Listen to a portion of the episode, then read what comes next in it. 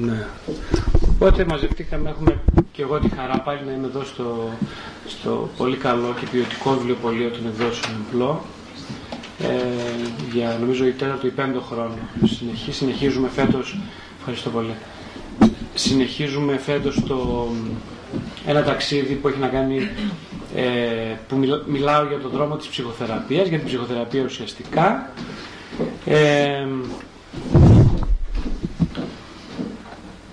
Μιλήσαμε την περασμένη φορά, ξεκινήσαμε να μιλάμε για το τραύμα, για το ψυχικό τραύμα. Σήμερα θα επεκταθεί λιγάκι η ομιλία, θα συνεχίσουμε. Συγγνώμη, δεν απέφυγα τη γρήπη, οπότε θα με συγχωρέσετε σήμερα. Θα συνεχίσουμε να μιλάμε για το ψυχικό τραύμα, για τις συνιστώσεις, δηλαδή τι συνιστά ψυχικό τραύμα, ποια είναι τα προβλήματα που αντιμετωπίζουμε στην καθημερινή μας ζωή ή έχονται στο ψυχικό τραύμα. Να δούμε ποιοι είναι αυτοί που έχουν το τραύμα, ποιοι είναι αυτοί που πονάνε και ποιοι που δυσκολεύονται ουσιαστικά στην καθημερινότητά τους, με ποιο τρόπο δυσκολεύονται, με ποιο τρόπο δυσκολεύεται κανείς στις σχέσεις του με τους άλλους, στη σχέση με τον εαυτό του, στη σχέση του με το σώμα του, στη σχέση του με τα συναισθήματά του. Θα σας δοθεί ευκαιρία και εμένα η ευκαιρία να κάνετε εσείς ερωτήσεις σε μένα, στο τέλος της ομιλίας να κάνετε διευκρινιστικές ερωτήσεις, παρατηρήσεις, διευκρινήσεις, που θα με βοηθήσουν να πω πράγματα που δεν τα κατάφερα να τα πω μέχρι τότε, μέχρι αυτή τη στιγμή. Το θέμα αυτό που θα συζητήσουμε σε όλη αυτή τη διαδρομή τη φετινή είναι κυρίως, με αφορμή το ψυχικό τραύμα, τις δυνατότητες που δίνει η ψυχοθεραπεία να βοηθηθεί ένας άνθρωπος να προχωρήσει δηλαδή προς την κατάκτηση, αυτό που λέμε εμείς ψυχολόγοι, απαρτίωσης του εαυτού. Απαρτίωση είναι από τη λέξη apart, που σημαίνει την επανένωση, την ένωση του εαυτού σε ένα συμπαγές ολοκληρωμένο πρόσωπο. Αυτό βέβαια που λέω ήδη συνεπάει και καταλάβατε εσείς ότι ο άνθρωπος όλοι μας, όχι άρρωστοι, όχι ασθενείς μας των ψυχοθεραπευτών, όχι οι θεραπευόμενοι μόνο, αλλά όλοι μας εδώ στην πορεία, ότι πάσχουμε από αυτό που λέμε διαμερισματοποίηση του εαυτού. Είμαστε χωρισμένοι σε πολλά διαμερίσματα.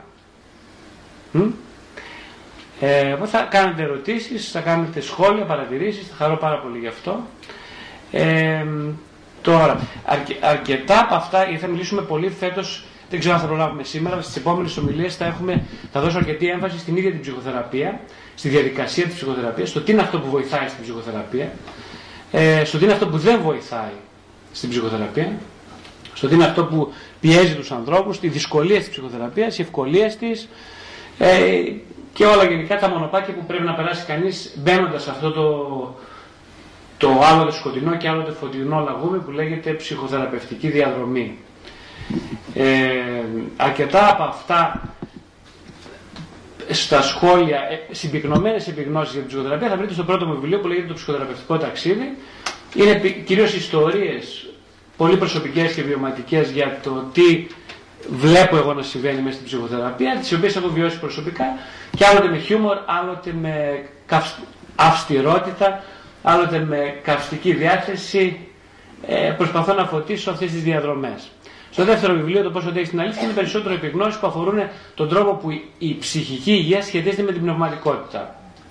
Αναπόφευκτο για μένα είναι σε αυτές τις συζητήσεις να συνδέσουμε σε κάποιο επίπεδο την ψυχική υγεία με την πνευματικότητα. Γιατί κατά την ταπεινή μου άποψη η πνευματικότητα και η ορθόδοξη πνευματικότητα συνδέεται σε τεράστιο, σε πυρηνικό βαθμό με την εξηγίαση του όλου ανθρώπου. Αυτό είναι ένα τεράστιο ζήτημα ψυχικά που μόνο ακροθυγός εδώ θα μπορούμε να το θίξουμε. Ναι. Το τραύμα τώρα, ας ξεκινήσουμε μια γενική έτσι, ότι είναι μια ψυχολογική, υπαρξιακή και οντολογική έλλειψη. Δηλαδή, οι άνθρωποι είναι τραυματισμένοι επειδή τους λείπει κάτι. Έτσι. Απ' τη μια, δηλαδή, θα μπορέσουμε το ψυχολογικό τραύμα είναι μια συνθήκη η οποία έρχεται ως απόρρια ελληματικών συνθήκων, βίων εμπειριών, κατά τη διάρκεια της ψυχικής ανάπτυξης. Θα τονίσουμε σήμερα, και όπως είπαμε και την προηγούμενη φορά, ότι όταν λέμε ψυχική ανάπτυξη, εννοούμε κυρίως τα πρώτα 5 με 10 χρόνια της ζωής του ανθρώπου. Ίσως ξεκινάμε από το μείον 6 μέχρι το συν 10, ή μείον 6 μηνών εννοούσα. Συγγνώμη. Ναι. Μπορείτε να το κάνετε μεγιστοποίηση, να το βλέπουμε, να το γυρίσουμε λίγο προς τα δω. Ναι, μεγιστοποίηση δεν μπορούμε να το κάνουμε δυστυχώς, γιατί δεν ξέρουμε κι εγώ και ο. Μπορείτε κάτω το κουμπάκι να κάνετε. Πριν από το ζούμε. Ναι. Δεν ξέρω, μπορεί να το κάνει κάποιος αυτό, παρακαλώ. Εγώ δεν μπορώ να το κάνω. Ναι, για κάντε εσείς που ξέρετε. Το βέβαια. Δεν έχουμε κάποιο που ξέρει. Έτσι δεν είναι, όχι. Εμείς το βλέπουμε και ολόκληρο. Το βλέπετε ολόκληρο. Ωραία, για να δω. Ωραία.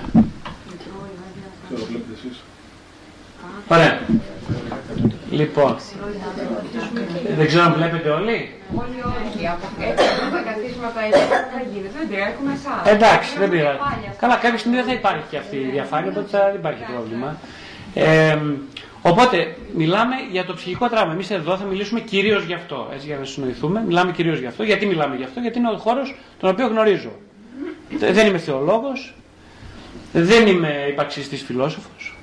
Άρα, τι ξέρω να κάνω? Ψυχοθεραπεία.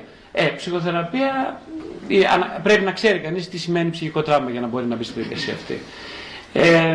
Μιλάμε λοιπόν για προβληματικές σχέσεις γονιών-παιδιών. Μιλάμε κυρίως για γονείς ανεπαρκείς. Θα μου πείτε ποιος είναι επαρκής, είναι μια πολύ μεγάλη κουβέντα αυτή. Κανείς δεν είναι επαρκής, είναι η απάντηση.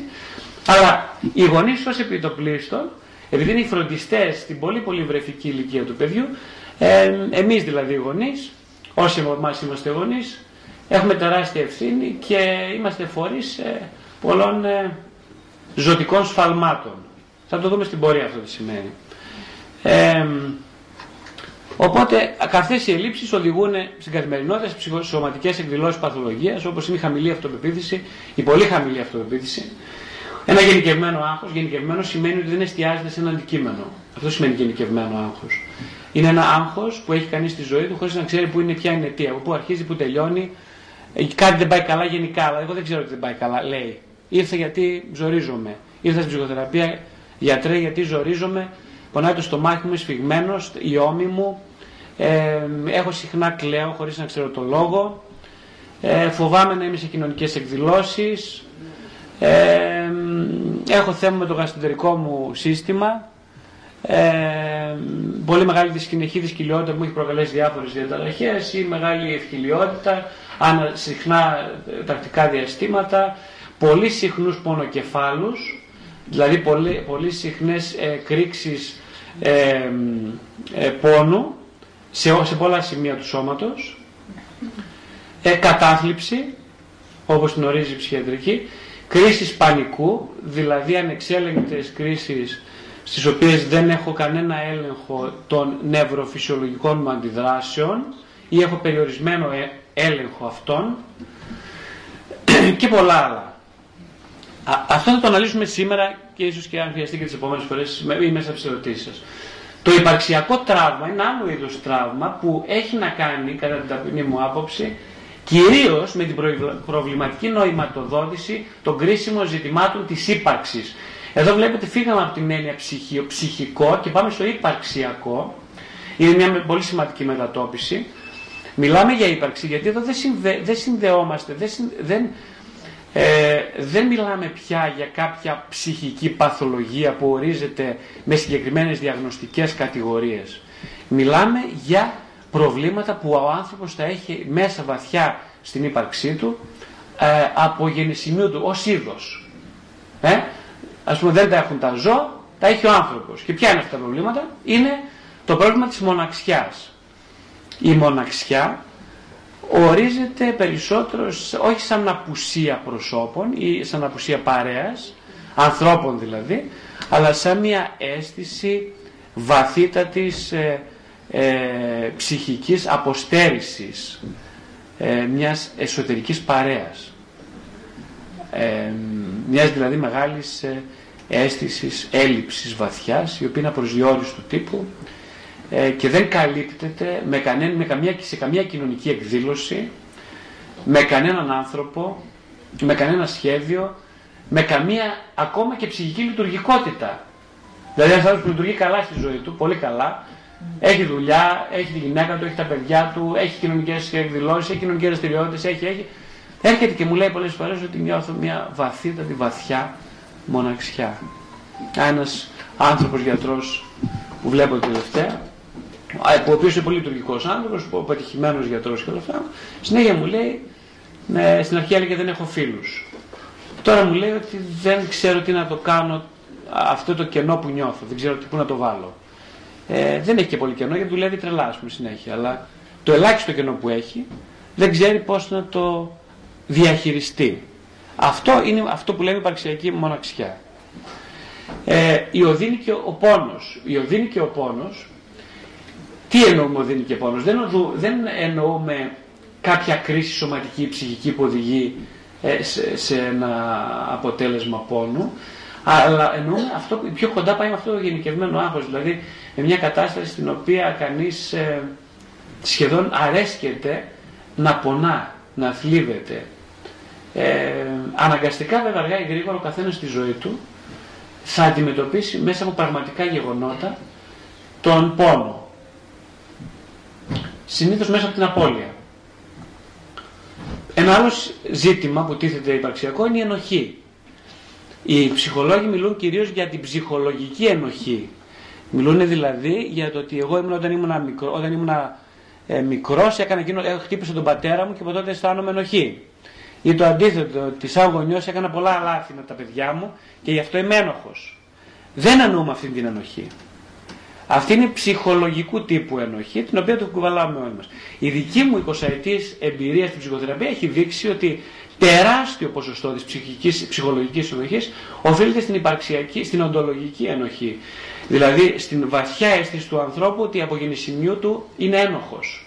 Θα μου πείτε γιατί είναι ένοχος, τι κακό έκανε, κανένας δεν. Ένα παιδάκι γεννήθηκε, είχε τις συγκεκριμένες συνθήκες της ζωής του, δεν πέρασε εύκολα, δεν πέρασε δύσκολα κλπ. Αλλά τι φταίω εγώ πάντα, για όλα γιατί να φταίω εγώ. Και όμως υπάρχει μια αίσθηση βαθιά ότι για όλα φταίω εγώ. Για όλα φταίω εγώ.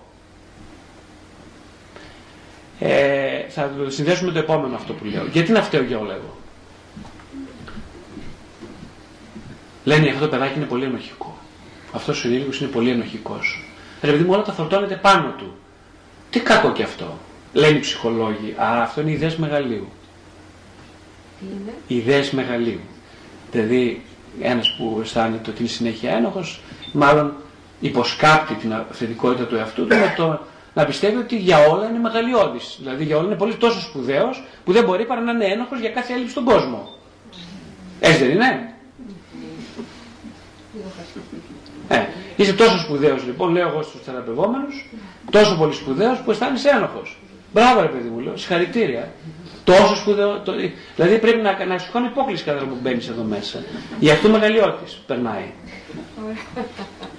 Αφού είσαι τόσο σπουδαίος θα είσαι και ένοχος. Για όλα που συμβαίνουν στον κόσμο. Ποιος τελικά όμως ήταν ένοχος για όλα? Μόνο ένας. Ο Ιησούς Χριστός. Αυτός δεν ήταν ένοχος. Και ξέρετε γιατί ήταν ένοχος, γιατί αυτός πλήρωσε τα πάντα. Γιατί φορτώθηκε τις αμαρτίες του κόσμου, έτσι δεν είναι? Άρα αυτός είναι ο μόνος ένοχος. Αφού λοιπόν είναι ο μόνος ένοχος, καλά κάναμε και το σταυρώσαμε. Καλά κάναμε οι Εβραίοι. Και το σταυρώσαμε γιατί? Γιατί έφερε τις αμαρτίες όλου του κόσμου. Προσομοιωμένοι όμως εμείς τον σωτήρα του κόσμου, υιοθετώντας μια τέτοιου είδους θέση, οντολογικού τύπου, βλέπετε ότι θέλουμε να σταυρωθούμε. Προσέξτε τώρα. Δηλαδή να γίνουμε σωτήρες. Γιατί αυτός που είναι ένοχος για όλα είναι ένας αυτεπίκλητος σωτήρας του κόσμου.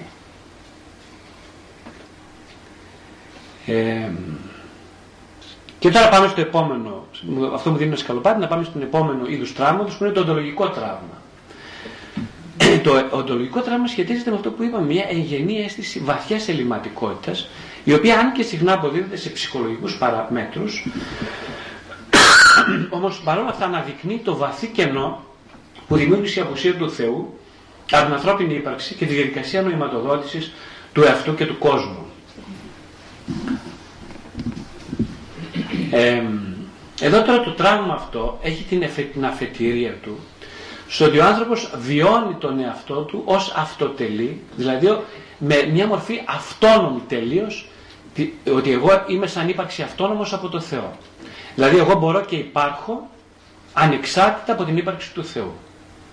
Αυτό έτσι είναι θεωρητικό σχήμα, είναι πολύ σημαντικό στον βαθμό που το βιώνει κανείς. Σχετιζόμαστε περισσότεροι, ακόμα και όσοι είναι πιστοί, χριστιανοί ή γενικά πιστοί άνθρωποι, πάντα σχετίζονται με το Θεό περισσότερο ως απουσία παρά ως παρουσία. Ο Θεός το βιώνουμε σαν αφαίρεση. Οι άνθρωποι που δεν έχουν δηλαδή συνάψει κάποιο τύπου εμπειρική σχέση με το Θεό, το βιώνουν ως αφαίρεση. Δηλαδή ως κάτι που θα πρέπει να υπάρχει για να είμαι εγώ καλά. Προσέξτε, αυτό είναι πάρα πολύ σημαντικό. Θα πρέπει, λογικά δεν θα πρέπει. Πώς εγώ θα είμαι καλά? Αν εσύ δεν υπάρχεις, δηλαδή τώρα αν εσύ είσαι απέναντί μου και μου πιάνεις το χέρι, μπορώ και είμαι καλά. Τώρα εγώ δεν σε βλέπω όμως, δεν υπάρχεις αισθητά απέναντί μου, εγώ όμως θα σε εφεύρω με κάποιο τρόπο. Οπότε λέω, υπάρχει Θεός. Περισσότεροι αυτό λένε. Υπάρχει Θεός. Το μάθαμε, ξέρω από παιδάκια, δεν το μάθαμε στο σχολείο κλπ. Υπάρχει Θεός. Άρα είμαι καλά. Αφού υπάρχει Θεός, είμαι καλά. Δεν μιλάω γι' αυτό βέβαια εγώ.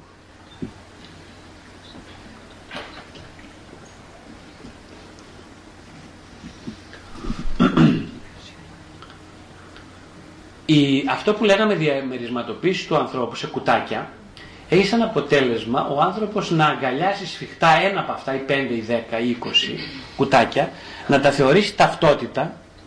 Εδώ αυτό είμαι. Τα 5 κουτάκια. Αυτά είναι τα υπάρχοντά μου. Αυτός είμαι εγώ. Ταυτίζουμε τα υπάρχοντά μου. Αυτά είναι τα κουτάκια. Οπότε λοιπόν, ωραία. Δεν το χρειάζομαι το Θεό. Αυτό τώρα είναι μια εμπειρική κατανοία. Δεν το χρειάζομαι. Καλά, θα λέω ότι υπάρχει, για καλού κακού δεν ξέρεις τι γίνεται. Δεν ξέρεις. Αλλά βασικά δεν υπάρχει. Αυτό φαίνεται πρακτικά στο ότι από εκεί και πέρα βέβαια, επειδή δεν μπορεί να νιώσει κάποιος που είναι αποσυνδεδεμένος από την πηγή του νοήματος, που είναι η θεϊκή παρουσία μέσα, η ζώσα της θεϊκής παρουσίας, δεν μπορεί, είναι γενικά αποσυνδεδεμένος. Έτσι είναι αυτό που είπε ο Ιησούς Χριστός, ότι αν κόψεις ένα κλίμα, αν κόψεις ένα τσαμπί στα φύλλα, αμέσως νεκρώνεται. Αν κόψεις ένα φύλλο από το δέντρο, αμέσως νεκρώνεται.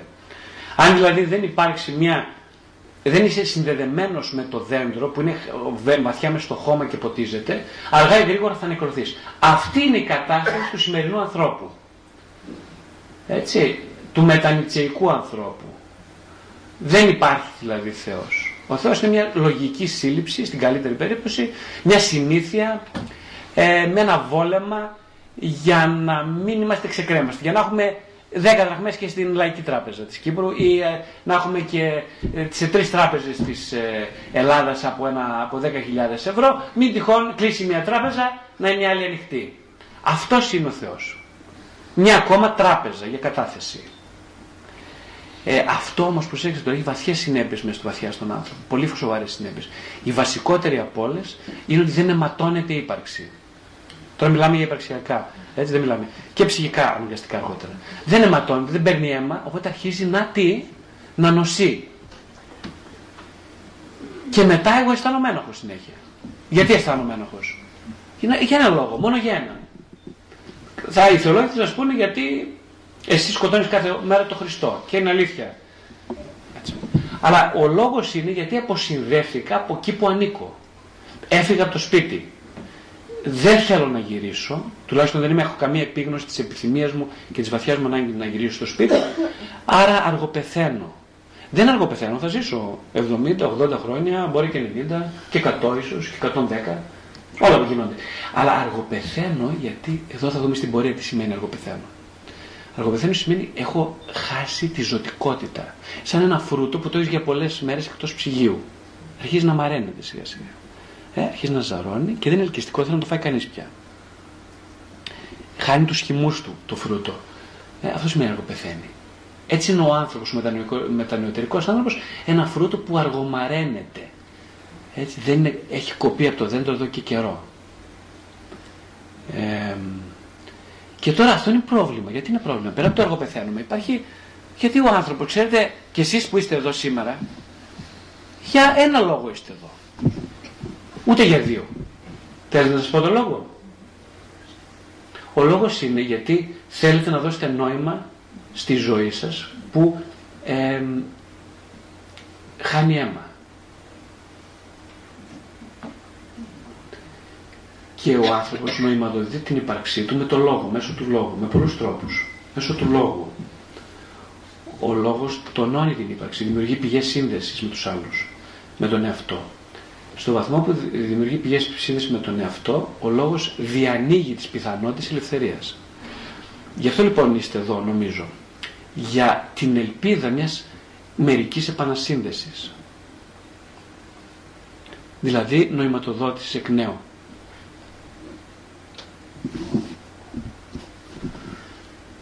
Ξεκινώντας τώρα να μιλήσουμε για τη θεραπευτική αντιμετώπισης του τραύματος μέσω της ψυχοθεραπείας, πρέπει να κάνουμε κάποιες βασικές αποδοχές.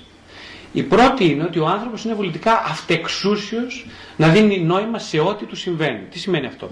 Αυτό σημαίνει, βολητικά σημαίνει ότι έχει μια ελεύθερη, εντός πολλών εισαγωγικών, κατά την άποψή μου, βούληση, να δίνει νόημα σε ό,τι του συμβαίνει. Δηλαδή δεν μπορεί παρά να δίνει νόημα ο άνθρωπος. Είναι γεννημένος έτσι.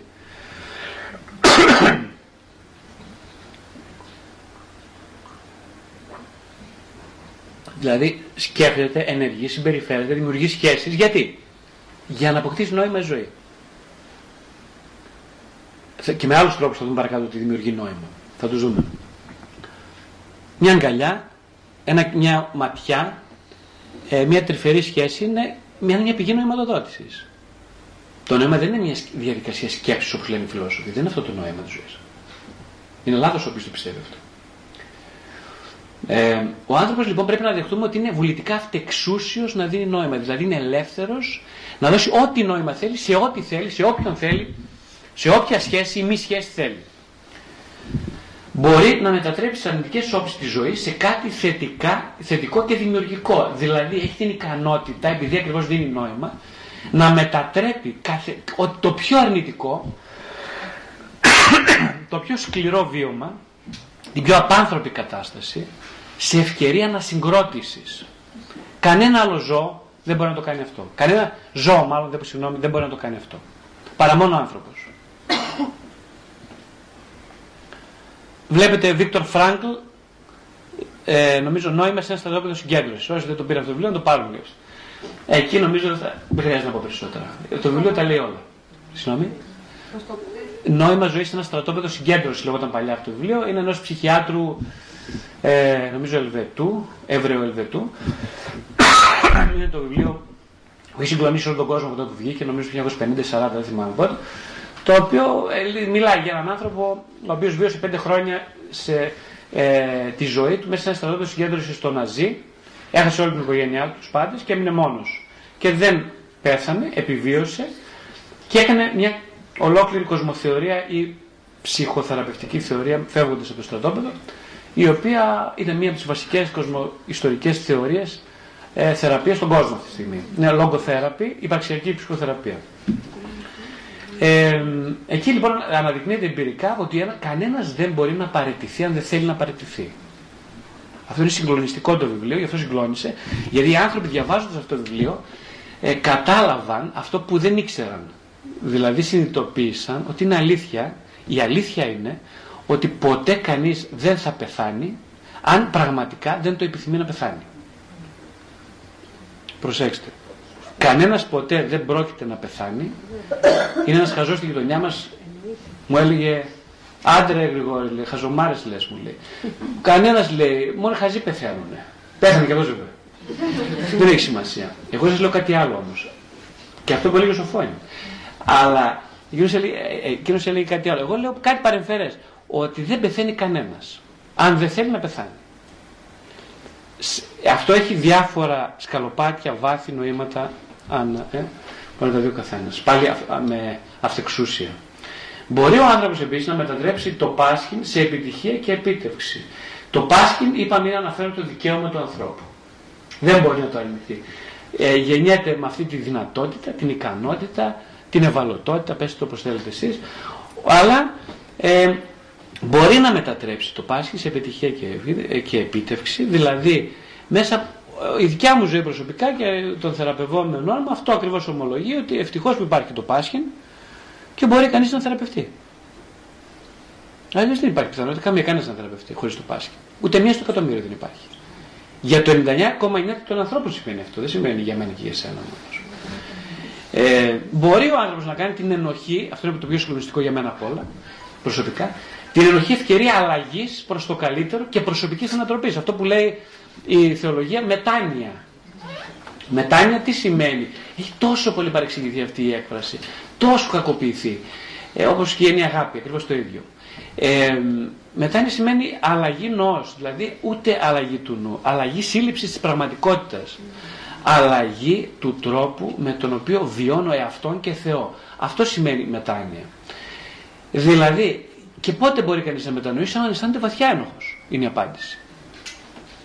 Θα μου πεις όλοι είμαστε ένοχοι, είναι σε κάποιο... Ναι, αλλά κάποιοι είναι πιο πολλοί. Γιατί έχουν κάνει μεγαλύτερα λάθη. Αυτοί που έχουν κάνει μεγαλύτερα λάθη είναι πιο ευτυχείς. Γιατί αυτοί είναι πιο κοντά στον δρόμο.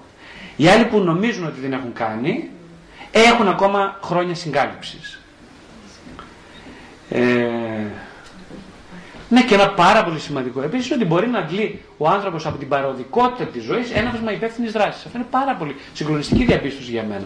Που σημαίνει ότι η ζωή είναι παροδική. Δεν το ξέρει κανένας. Εγώ το λέω πρώτη φορά, σωστά.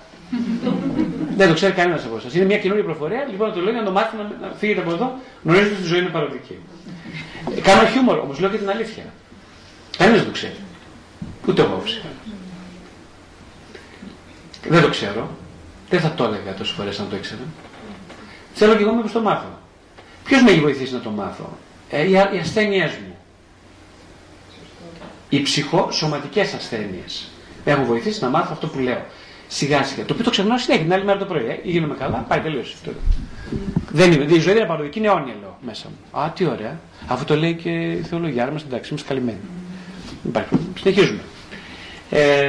Αλλά. Τώρα εδώ, κάποιος που λοιπόν, αυτός ο κύριος ο Βίκτορ Φράγκλ, ας πούμε, που κάθε μέρα δεν ήξερε, όχι την άλλη μέρα θα πεθάνει, δεν ήξερε την ίδια μέρα, για πόσες ώρες θα ζήσει ακόμα. Και αυτός συνέβαινε 5 χρόνια. Αυτός λοιπόν ήταν αντιμέτωπος με τεράστια ευκαιρία. Κάθε μέρα να συνδεθεί με την επιθυμία του να ζει. Και γράφει ο ίδιος ότι σε πάρα πολλά σημεία έβλεπε καθημερινά πώς οι άνθρωποι αποσυνδέονται από την επιθυμία τους να ζουν. Είχε νομίζω 1 στις 29 περιπτώσεις να ζήσει, αντικειμενικά, με βάση τα στατιστικά κριτήρια. Πέθαναν συνέχεια οι άνθρωποι δίπλα του. Είχε άπειρες ευκαιρίες και λόγους να πεθάνει. Επειδή το επιλέγει, δεν αντέχεται αυτό που ζει. Αυτός όμως έβλεπε, ας πούμε, το φως του ήλιου και έλεγε κάθε πρωί και έλεγε: Να, αφού ξεκινάει μια καινούργια μέρα, οφείλω να ζήσω.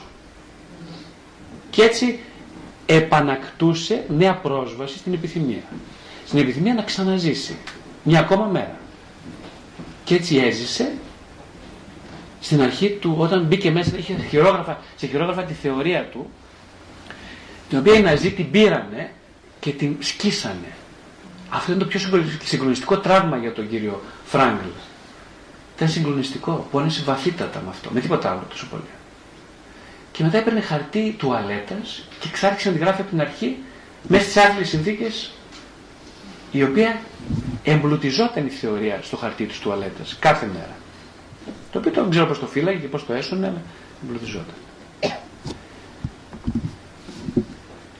Τώρα πάμε στην πλευρά του θεραπευόμενου, αυτού του ανθρώπου δηλαδή που θέλει να λέει: Εγώ γιατρές θέλω να θεραπευτώ. Λοιπόν, υπάρχουν κάποιες προϋποθέσεις για να γίνει αυτό. Βασικές προϋποθέσεις είναι η αναγνώριση και αποδοχή της ψυχολογικής ανεπάρκειας. Δηλαδή, τι σημαίνει αυτό; Σημαίνει ότι δεν είμαι επαρκής.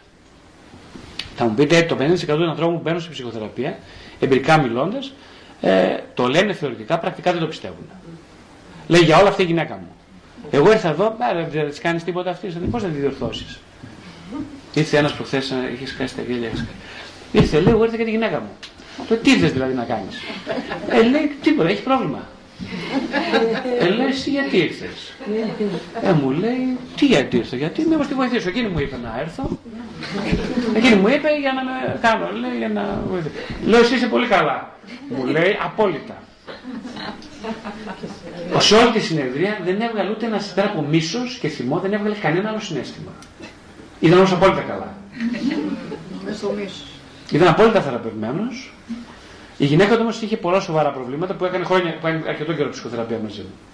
Είχε όλα αυτά τα προβλήματα, ήταν πάνω συγκεντρωμένα. Ήρθε να τη χωρίσει. Του είπα, κοίταξε, είσαι πολύ καλά, τον γνωρίζω και εγώ. Τι να κάνω. Οτιδήποτε άλλο θα πετούσε από το παράθυρο. Είμαι τόσο θυμωμένος, θα με πετούσε απ' έξω. Λοιπόν, του λέω, είσαι απόλυτα καλά, έχεις δίκιο, είσαι τέλεια. Δεν έχω δει πιο καταπληκτικό άνθρωπο. Αλλά αν έχεις την καλοσύνη να σκεφτείς μια ιδέα μου. Να έρθεις άλλες 3 φορές εδώ. Τι να κάνω, μου λέει. Λέω να έρθεις 3 φορές. Είπα πολλές, συγγνώμη, 2. Μου λέει, αυτό που λες είναι απαράδεκτο. Λέω, συγγνώμη, πόσες φορές. Καμία, μου λέει. Λέω, γιατί καμία. Γιατί σου είπα ότι εδώ ήρθα μόνο για να βοηθήσω. Είμαι, λέει, ελεήμων και βοηθητικός. Αυτό το ρόλο θέλω να μου επισυνάψεις. Λοιπόν, ήρθα εδώ για να κάνω λίγο έλεος. Παρ' όλα αυτά, σημειώστε μετά από 1 μήνα, δεν ξέρω τι έγινε, ένα θαύμα συντελέστηκε μάλλον.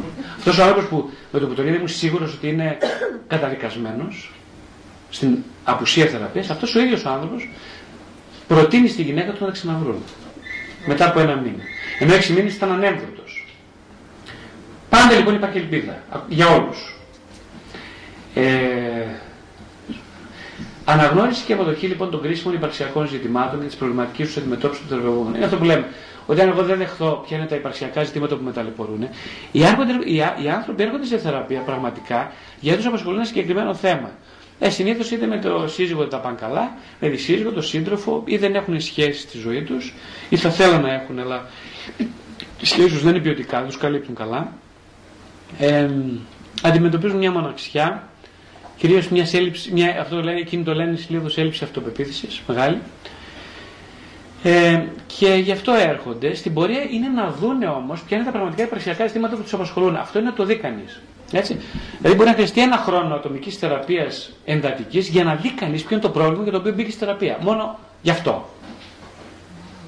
Όχι για να το, φυσικά να το αντιμετωπίσει, αλλά για να το δει. Σε τεράστιο βαθμό όμως κανείς, βλέποντας ήδη ποιο είναι, αυτή που το βάζεις σε λόγο, ποιο είναι το αληθινό ζήτημα για το οποίο ξεκίνησε πριν από 1 χρόνο, ήδη αυτό σημαίνει ότι έχει προχωρήσει πάρα πολύ θεραπευτικά.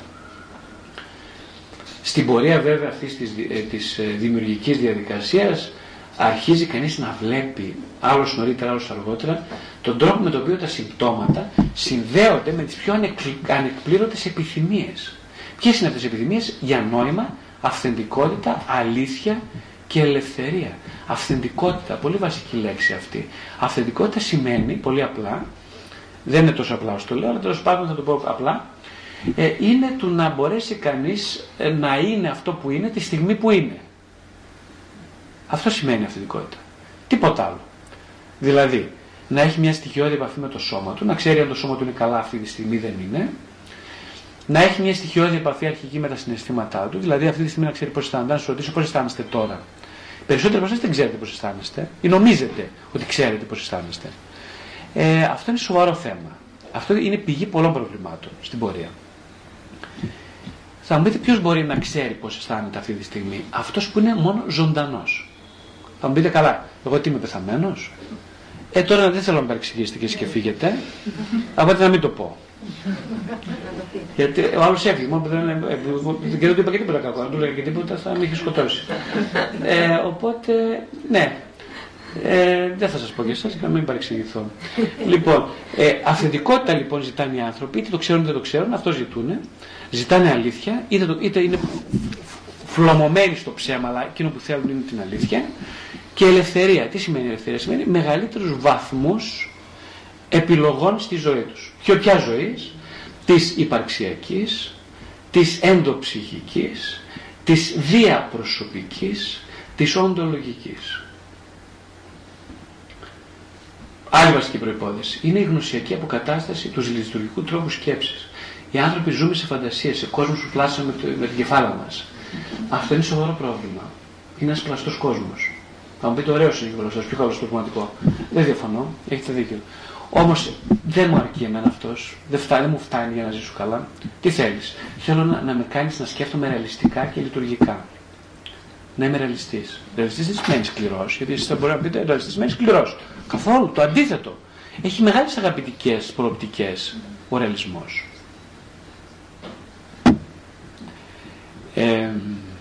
Βεβαίως χρειάζεται μια, όπως είπα, έκανα και εγώ με τον κύριο αυτόν, εξωτερική επιβεβαίωση από τον θεραπευτή. Δεν θα του πω ότι είσαι μαλάκας, ο πιο μαλάκας άνθρωπος που συνάντησα στη ζωή μου. Αυτό ήθελα να του πω. Γιατί αυτό πιστεύω. Αλλά βλέπετε ότι έκανα καλά και δεν το είπα. Ναι, οι άνθρωποι δεν βοηθούνται να τους πεις τη σκέφτεσαι για αυτούς. Δεν βοηθούνται με αυτή. Δεν είναι η αλήθεια. Όχι, όχι, συγγνώμη. Δεν είναι η αλήθεια. Η αλήθεια είναι αυτή. Όχι, δεν είναι η αλήθεια. Όχι. Ναι, η αλήθεια δεν είναι ότι είναι μαλάκας ο άνθρωπος. Εγώ το πίστευα και συνεχίζω να το πιστεύω σε μεγάλο βαθμό. Αλλά δεν είναι αλήθεια αυτό που πιστεύω εγώ γι' αυτό. Δεν είναι αλήθεια. Αυτή είναι περισσότερο μια δική μου προβολή πάνω σε αυτόν τον άνθρωπο και η δυσκολία μου να αποδεχθώ ότι αυτός έχει το δικαίωμα να είναι αυτό που είναι. Δεν είναι η αλήθεια όμως. Την αλήθεια δεν ξέρω, δεν θα τη μάθω ποτέ γι' αυτόν. Ούτε εκείνος ίσως δεν τη μάθει για εκείνον. Σεβόμενος όμως την πιθανότητα της επιθυμίας του να ζει εν αληθεία εκείνος, εγώ δεν πρέπει να του πω τι σκέφτομαι για εκείνον. Δεν θα πω ψέματα. Δεν είπα ψέματα. Είπα μία οπτική της αλήθειας, η οποία είναι πολύ μακριά από αυτό που πιστεύω ότι είναι αλήθεια. Αλλά δεν είπα ψέματα.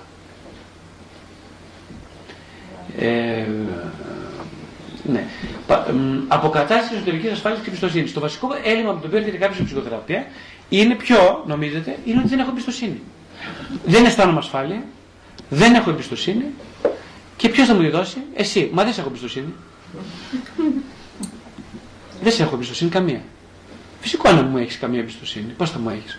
Αλλά εδώ είναι να πειραματιστούμε πώς είναι δυνατόν να ξεκινήσει κανείς την ψυχοθεραπεία με την προοπτική να αποκτήσει εμπιστοσύνη με κάποιον που δεν θέλει να την αποκτήσει. Προσέχεις τώρα τι παράλογο ακούγεται αυτό, Δηλαδή, εγώ τώρα δεν σε εμπιστεύομαι. Μακάρι να μου το πει ο άνθρωπος δεν σε εμπιστεύομαι. Είναι εξαιρετικό να το πει και να μείνει. Αυτό δεν υπάρχει καλύτερο.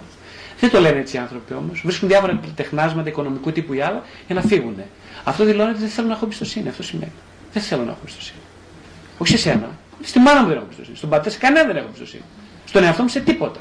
Εδώ γιατί ξεκινάς εδώ, γιατί ήρθες εδώ, τι να κάνεις. Ήρθα, δεν μου τα λένε έτσι, μακάρι να τη λέω.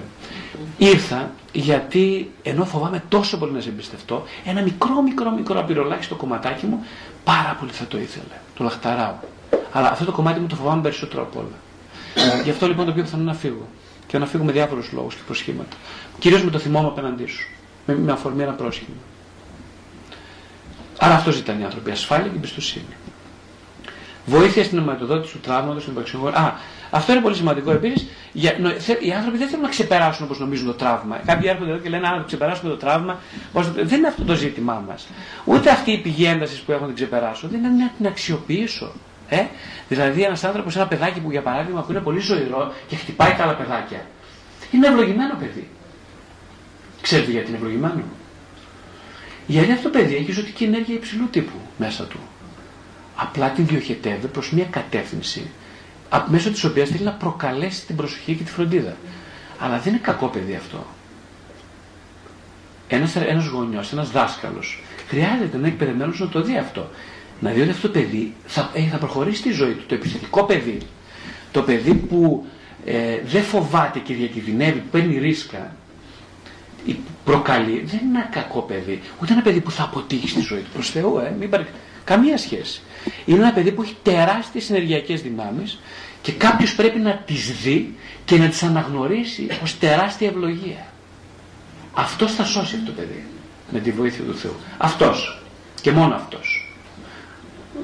Ο Ρεκαλκάτη γράφει στο βιβλίο του, νομίζω, για το σύνδρομο του Λέμαχου και για αυτό το θέμα.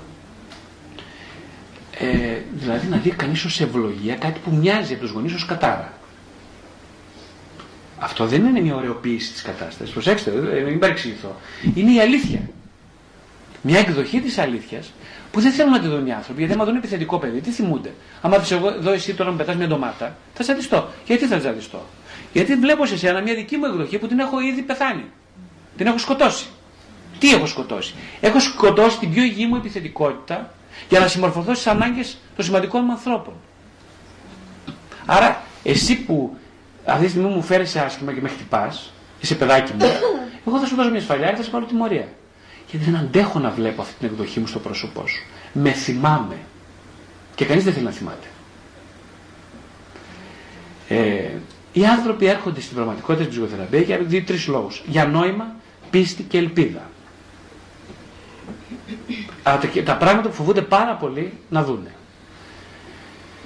Και φυσικά, μια προϋπόθεση την οποία όλοι οι θεραπευτές δεν την εκτιμούν έτσι, γιατί δεν τη γνωρίζουν προσωπικά, είναι η οντιολογική αποκατάσταση του τραύματος μέσω της επανασύνδεσης με τον Χριστό. Δεν μιλάω φυσικά ούτε ως πνευματικός, ως θεολόγος, δεν είμαι τίποτα από αυτά. Μιλάω τελείως εμπειρικά, προσωπικά, δηλαδή ότι βασικός στόχος της διαδικασίας νοηματοδότησης δεν είναι αυτό που ονομάζουν ψυχοθεραπευτές και την ψυχοθεραπεία. Δηλαδή, εγώ τώρα να είμαι λειτουργικός στη σχέση με τους άλλους και με τον εαυτό. Δεν είναι αυτό. Λυπάμαι πάρα πολύ, τη διαφωνήσω με πάρα πολλούς. Δεν είναι αυτό. Όχι. Ένας σκαλοπάτι της διαδικασίας επαναπροσδιορισμού και ανακαίνησης είναι όντως αυτό. Αλλά είναι ένας σκαλοπάτι.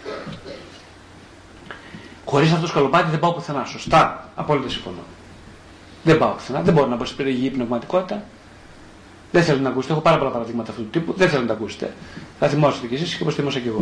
Ερωτήσεις θα κάνουμε στην πορεία. Έτσι. Όποιος θέλει ερωτήσεις, να περιμένουμε λιγάκι. Οπότε, μπαίνω στην ψυχοθεραπεία γιατί χρειάζομαι να επανασυνδεθώ. Με ποιον?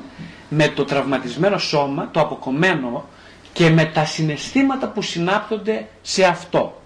Γι' αυτό μπαίνω σε ψυχοθεραπεία. Στην πραγματικότητα, αν και δεν το γνωρίζω. Τώρα, κάποιος από εμάς δεν μας αρκεί όμως αυτό.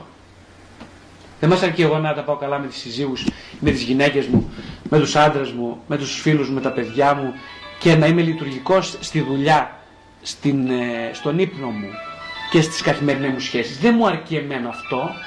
Πώς το ξέρεις ότι δεν σου αρκεί? Πώς το ξέρεις ότι δεν σου αρκεί? Να ορίστε, έκανα 5 χρόνια ψυχοθεραπεία, έχω πετύχει πολλά πράγματα, αλλά βλέπω ότι δεν μου είναι αρκετά. Δεν μου είναι αρκετά. Πώς το ξέρεις ότι δεν είναι αρκετά? Κατρώγομαι με κάτι άλλο. Ψάχνω όλο κάτι άλλο ακόμα. Μα δεν πάνε όλα καλά στη ζωή σου, πάνε όλα καλά. Εγώ θέλω κι άλλα. Γιατί θέλεις κι άλλα? Επειδή ακριβώς μου πάνε όλα καλά. Ακούστε τώρα. Εδώ είναι το μεγάλο λάθος των θρησκευόμενων ανθρώπων. Εκείνοι πριν πάει τίποτα καλά, καλύψαν στη λακκούβα όλα τα σκατά, τα ρίξαν και χώμα από πάνω και τώρα κάθονται και τρώνε και λένε τι βρωμάει μες στο σπίτι. Καταλάβατε, τα λέω επιστημονικά πολύ. Όχι. Καταλάβατε. Αυτό. Ρίξαν τα σκατά μέσα στο δωμάτιο το κεντρικό στο σαλόνι, ρίξαν από πάνω λίγο άρωμα. Καταλαβαίνετε πως βρωμάει εκεί μέσα. Λοιπόν, και κάθονται και τρώνε και λένε δεν έχω όρεξη. Δεν κάνω το φαγητό. Κάτι μου μυρίζει άσχημα. Αυτό είναι οι θρησκευόμενοι άνθρωποι.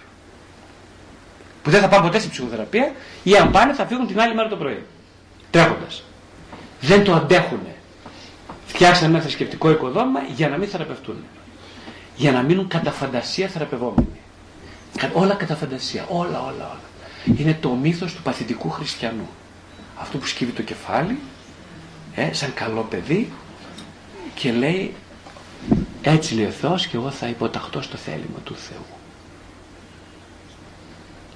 Λοιπόν, καμία σχέση με αυτά που λέω. Βεβαίως πνευματική ζωή μετά είναι εξομολόγηση, αυτά είναι φοβερά σημαντικοί πυλώνες για την εξυγίαση του ανθρώπου, αλλά υπό προϋποθέσεις. Την περασμένη φορά, συνοπτικά, για όσους δεν ήταν εδώ, είπαμε τι είναι τραυματική εμπειρία. Είπαμε το παράδειγμα του Μαργαριτάρη και το δάκρυ. Δηλαδή, στην πραγματικότητα, τι γίνεται. Δεν σας τα λέω αυτά για να μην τα βλέπετε και όλους τους εδώ στην οθόνη, αλλά μπαίνει ένα ξένο σώμα στον οργανισμό και τι κάνει. Το στρίδι, το βάζει διάφορες πέρλες από πάνω, το τυλίγει. Γιατί το τυλίγει? Για να μην το βλάψει την ποιότητα του στριδιού. Για να επιβιώσει το στρίδι, φτιάχνει το μαργαριταράκι και έτσι. Επιβιώνει. Το ξένο σώμα δεν το επηρεάζει. Ακριβώς το ίδιο σημαίνει με τον ανθρώπινο ψυχισμό από τότε που γεννιέται. Ίσως και προγεννητικά. Γιατί ο άνθρωπος, ξέρετε, ζει, βιώνει αυτόν από τη σύλληψη του. Από τότε αρχίζει η ιστορία του ανθρώπου.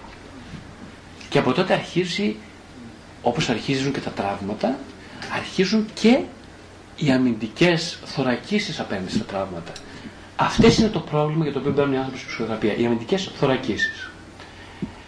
Δηλαδή οι αναμνήσεις, οι εικόνες και οι αισθήσεις, οι οποίες δεν μπορούμε να επεξεργαστούμε, τι κάνουμε? Απομονώνονται ασυνείδητα στο σώμα και στην ψυχή.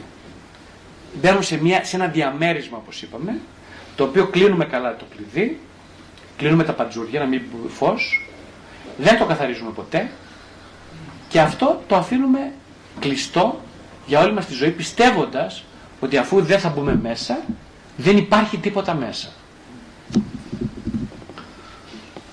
Έτσι, σε πολλές περιπτώσεις στην ψυχοθεραπεία φαίνονται ότι οι άνθρωποι δεν θυμούνται καν τι έγινε. Δεν θυμόμαστε. Όταν όμως υπάρξει μια κατάλληλη αφορμή στη ζωή μας, τότε εμφανίζεται ένας τρόμος και μια απόγνωση. Φαινομενικά αδικαιολόγητα. Και λέμε, εγώ έχω πάθει κρίση πανικού. Τι έχω πάθει τώρα, ασήμαντο, συνέβη κάτι ασήμαντο, δεν έγινε τίποτα σημαντικό. Εγώ όμως τρέμω ολόκληρος από το φόβο μου. Λοιπόν, έχετε μια απόγνωση από το πουθενά. Είναι όμως από το πουθενά, εδώ είναι το ζήτημα. Είναι από κάπου. Και από πού είναι. Οπότε συνέπεια μπορεί να έχουμε την εκδήλωση κατάθλιψης, φοβίας και ψυχοσωματικών συμπτωμάτων. Τα συμπτώματα αυτά είναι ευκαιρία επούλωσης του τραύματος.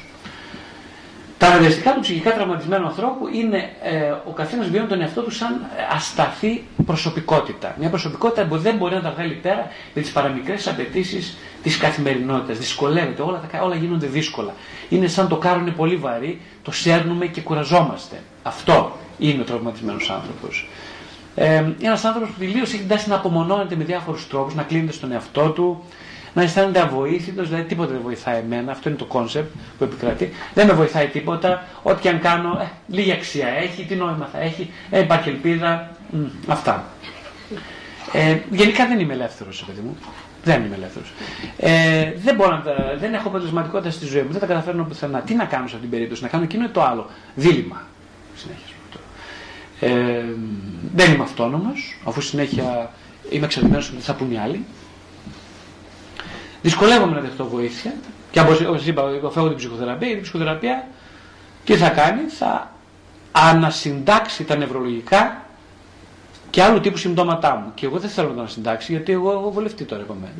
Είπαμε, τα άθαψα στον πάτο του σπιτιού και εκεί θα μένα θα μείνουνε. Εγώ θέλω να θεραπευτώ, αλλά με αυτά θα μένα. Εντάξει, συμφωνία έτσι. Οι ανάγκες βασικές του ανθρώπου, όπως είπαμε, είναι πέντε. Είναι η ανάγκη για σύνδεση. Είναι δηλαδή η ανάγκη που είναι στο πρώιμο στάδιο της ανάπτυξης του παιδιού, από πλην 6 μέχρι 1,5 χρόνο της ζωής, το οποίος είναι η ανάγκη του παιδιού να συνδεθεί με το σώμα του.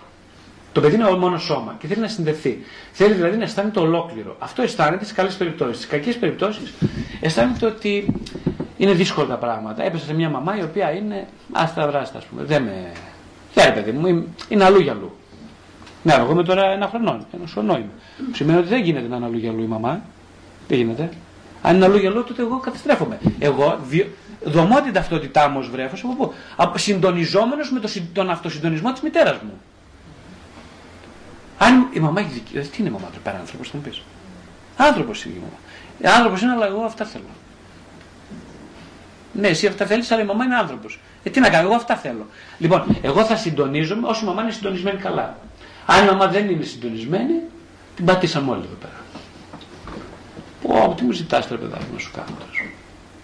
Ούτε ψήλω στον κόρφο της μητέρας. Εγώ αυτά θέλω. Μπιλ. Λοιπόν, το δεύτερο πρόγραμμα στο επόμενο στάδιο είναι η εναρμόνιση. Να εναρμονιζόμαστε με τις ανάγκες και τα συναισθήματά μας, να αναγνωρίζουμε, να ζητάμε και να δεχόμαστε την αισθηματική τροφοδοσία. Πάρα πολλοί άνθρωποι έρχονται σε ψυχοθεραπεία, δεν είναι εναρμονισμένοι με τις ανάγκες τους, δεν ξέρουν ποιες είναι οι ανάγκες τους. Ούτε τα συναισθήματά τους. Είναι αυτοί οι άνθρωποι, ξέρετε, που συνέχεια βοηθούν τους άλλους. Είναι αυτοί που γίνανε ψυχολόγοι, ψυχοθεραπευτές, κοινωνικοί λειτουργοί, νοσοκόμοι, νοσηλευτές. Αυτοί τι κάνουν, δεν ξέρουν ποιες είναι οι ανάγκες τους. Τι ξέρουν όμως, ξέρουν πώς θα γίνουν σημαντικοί στους άλλους. Και πώς θα γίνουν σημαντικοί, αν βοηθούν συνέχεια ως καλοί Σαμαρίτες τους άλλους. Αυτοί πάσχουν από το τραύμα της εναρμόνισης οι άνθρωποι. Η άλλη ανάγκη είναι ανάγκη για εμπιστοσύνη. Δεν σημαίνει εμπιστοσύνη, σημαίνει να αλληλοεξαρτώμαι υγιώς από τους άλλους. Δεν σημαίνει να είμαι μόνος μου ή να τα βγάζω πέρα μόνος ή να πέφτω πάνω στον άλλο και θέλω να το φάω. Σημαίνει να συνδέω μαζί σου, να έχουμε σχέση, να συνεννοούμαστε, να εξαρτάμε από σένα, αλλά να μπορώ και να σε αποχωρίζουμε. Αυτό σημαίνει υγιής αλληλεξάρτηση. Αυτονομία. Αυτονομία τι σημαίνει? Να είσαι ελεύθερος. σημαίνει να θέτω κατάλληλα όρια, να μπορώ να λέω όχι όταν θέλω να πω όχι, όταν χρειάζεται να πω όχι. Να λέω τη γνώμη μου, χωρίς ενοχή και χωρίς φόβο.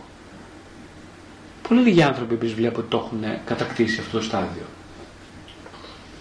Το πέμπτο και πάρα πολύ σπουδαίο είναι η ανάγκη για αγάπη, έρωτα και σεξουαλικότητα, που σημαίνει να ζούμε με την καρδιά μας ανοιχτή, να συνδέουμε τη συντροφική σχέση με τη σεξουαλικότητα, να μην είναι δύο ξεχωριστά πράγματα. Σε πάρα πολλούς ανθρώπους είναι ξεχωριστά πράγματα. Η βασική ικανότητα του μωρού για να επιβιώσει λοιπόν ποια είναι; Είναι όταν βρει τα δύσκολα, αποσυνδέεται από τις εξωτερικές και εσωτερικές εμπειρίες. Δηλαδή αν η μαμά δεν με ακούει όταν κλαίω, εγώ κλείνω το γενικό διακόπτη. Στην αρχή φωνάζω, ουρλιάζω, πλύζονται εδώ τα μηνύγια μου, κοθεύω να πάθω κεφαλικό, κάποια στιγμή λέω παρετούμε. Αφού δεν τη βλέπω δεν μπορεί ο άνθρωπος να κάνει το. Παρετούμε. Αυτό, η λέξη της παρέτησης όμως είναι μια πάρα πολύ σοβαρή. Δεν είναι λέξη. Όλα αυτά ό,τι μιλάμε τώρα είναι σε προλεκτικό επίπεδο. Δεν συμβαίνει μεταλεκτικά. Είναι πριν την ηλικία των 2 ετών. Δεν έχει κατακτηθεί η λεκτική ικανότητα. Είμαστε στο προλεκτικό στάδιο. Τα πάντα βιώνονται ως εμπειρίες και ως μνήμες, αλλά μνήμες άδειλες, αφανέρωτες, θαμμένες από κάτω το λεκτικό επίπεδο.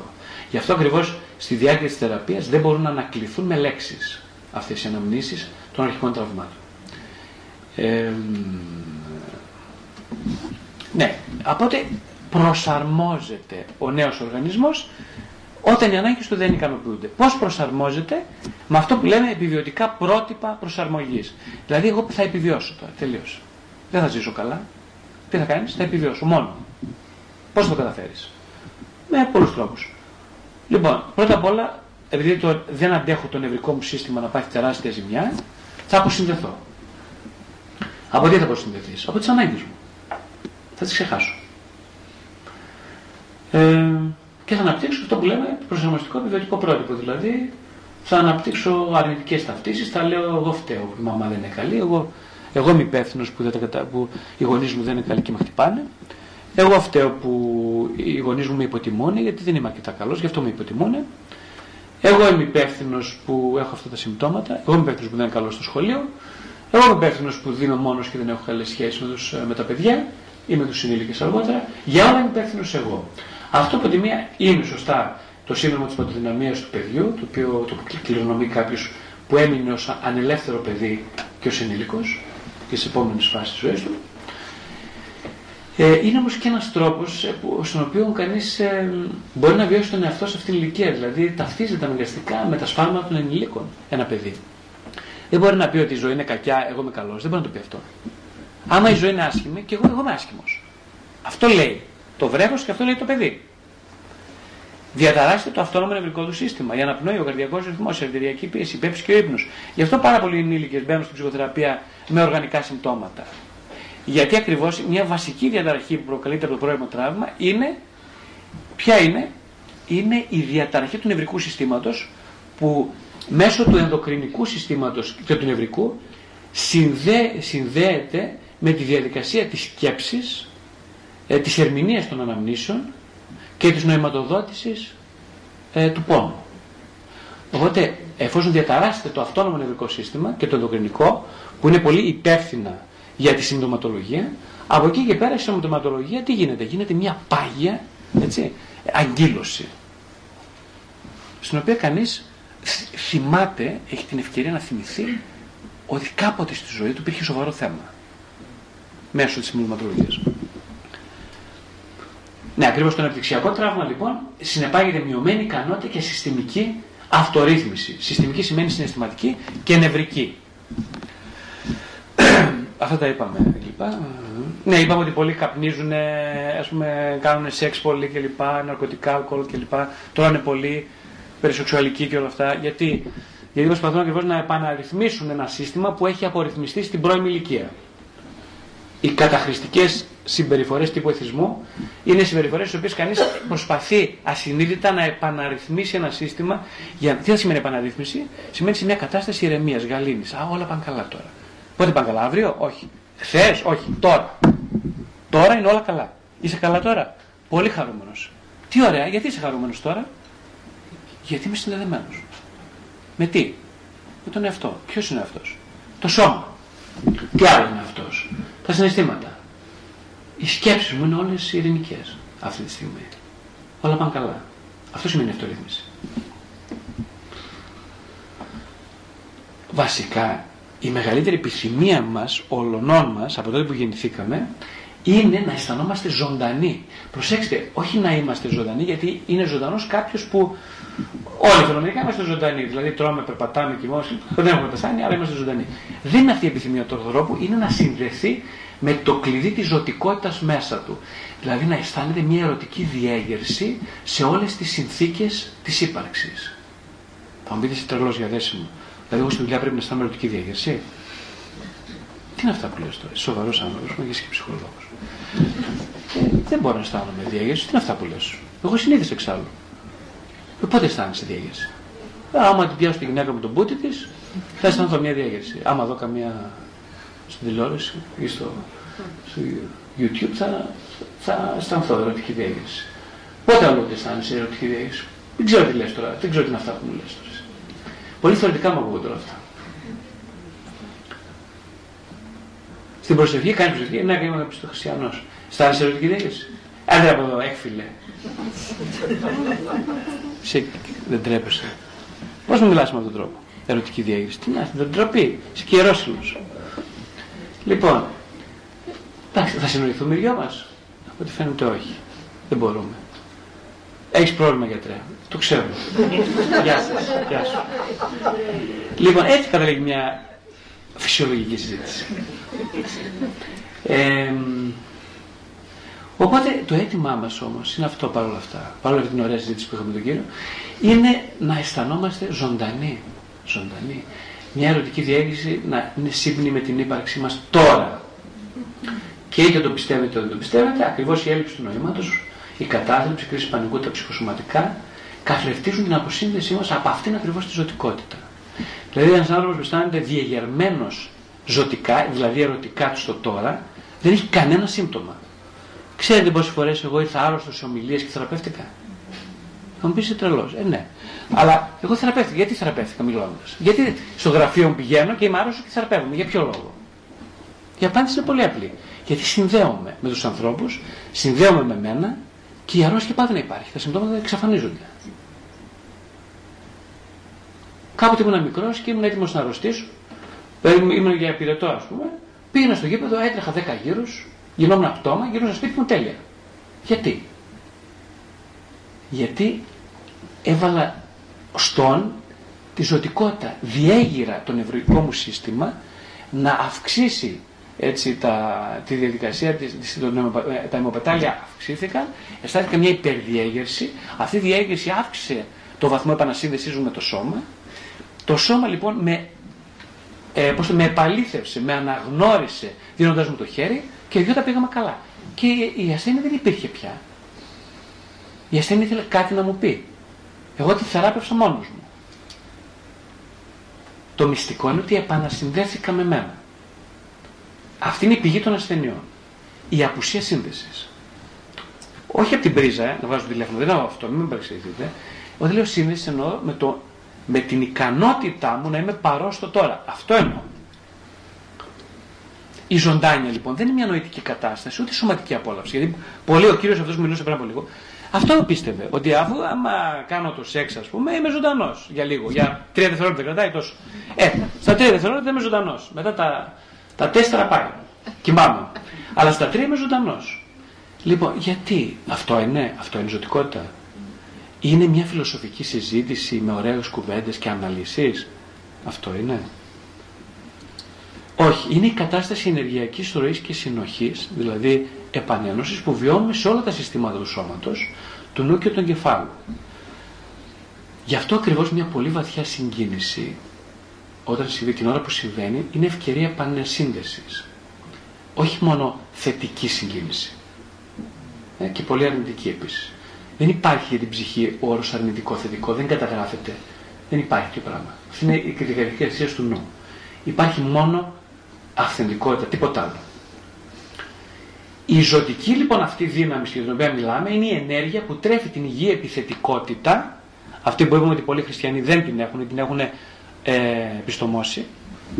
Είναι η ψυχοσωματική δύναμη, η αίσθηση δηλαδή ψυχοσωματικής ευρωστίας, είναι η ικανότητα αυτοέκφρασης, δηλαδή όχι μόνο να συνδέομαι, αλλά και να λέω στον άλλον αυτό που θέλω ακριβώς να πω.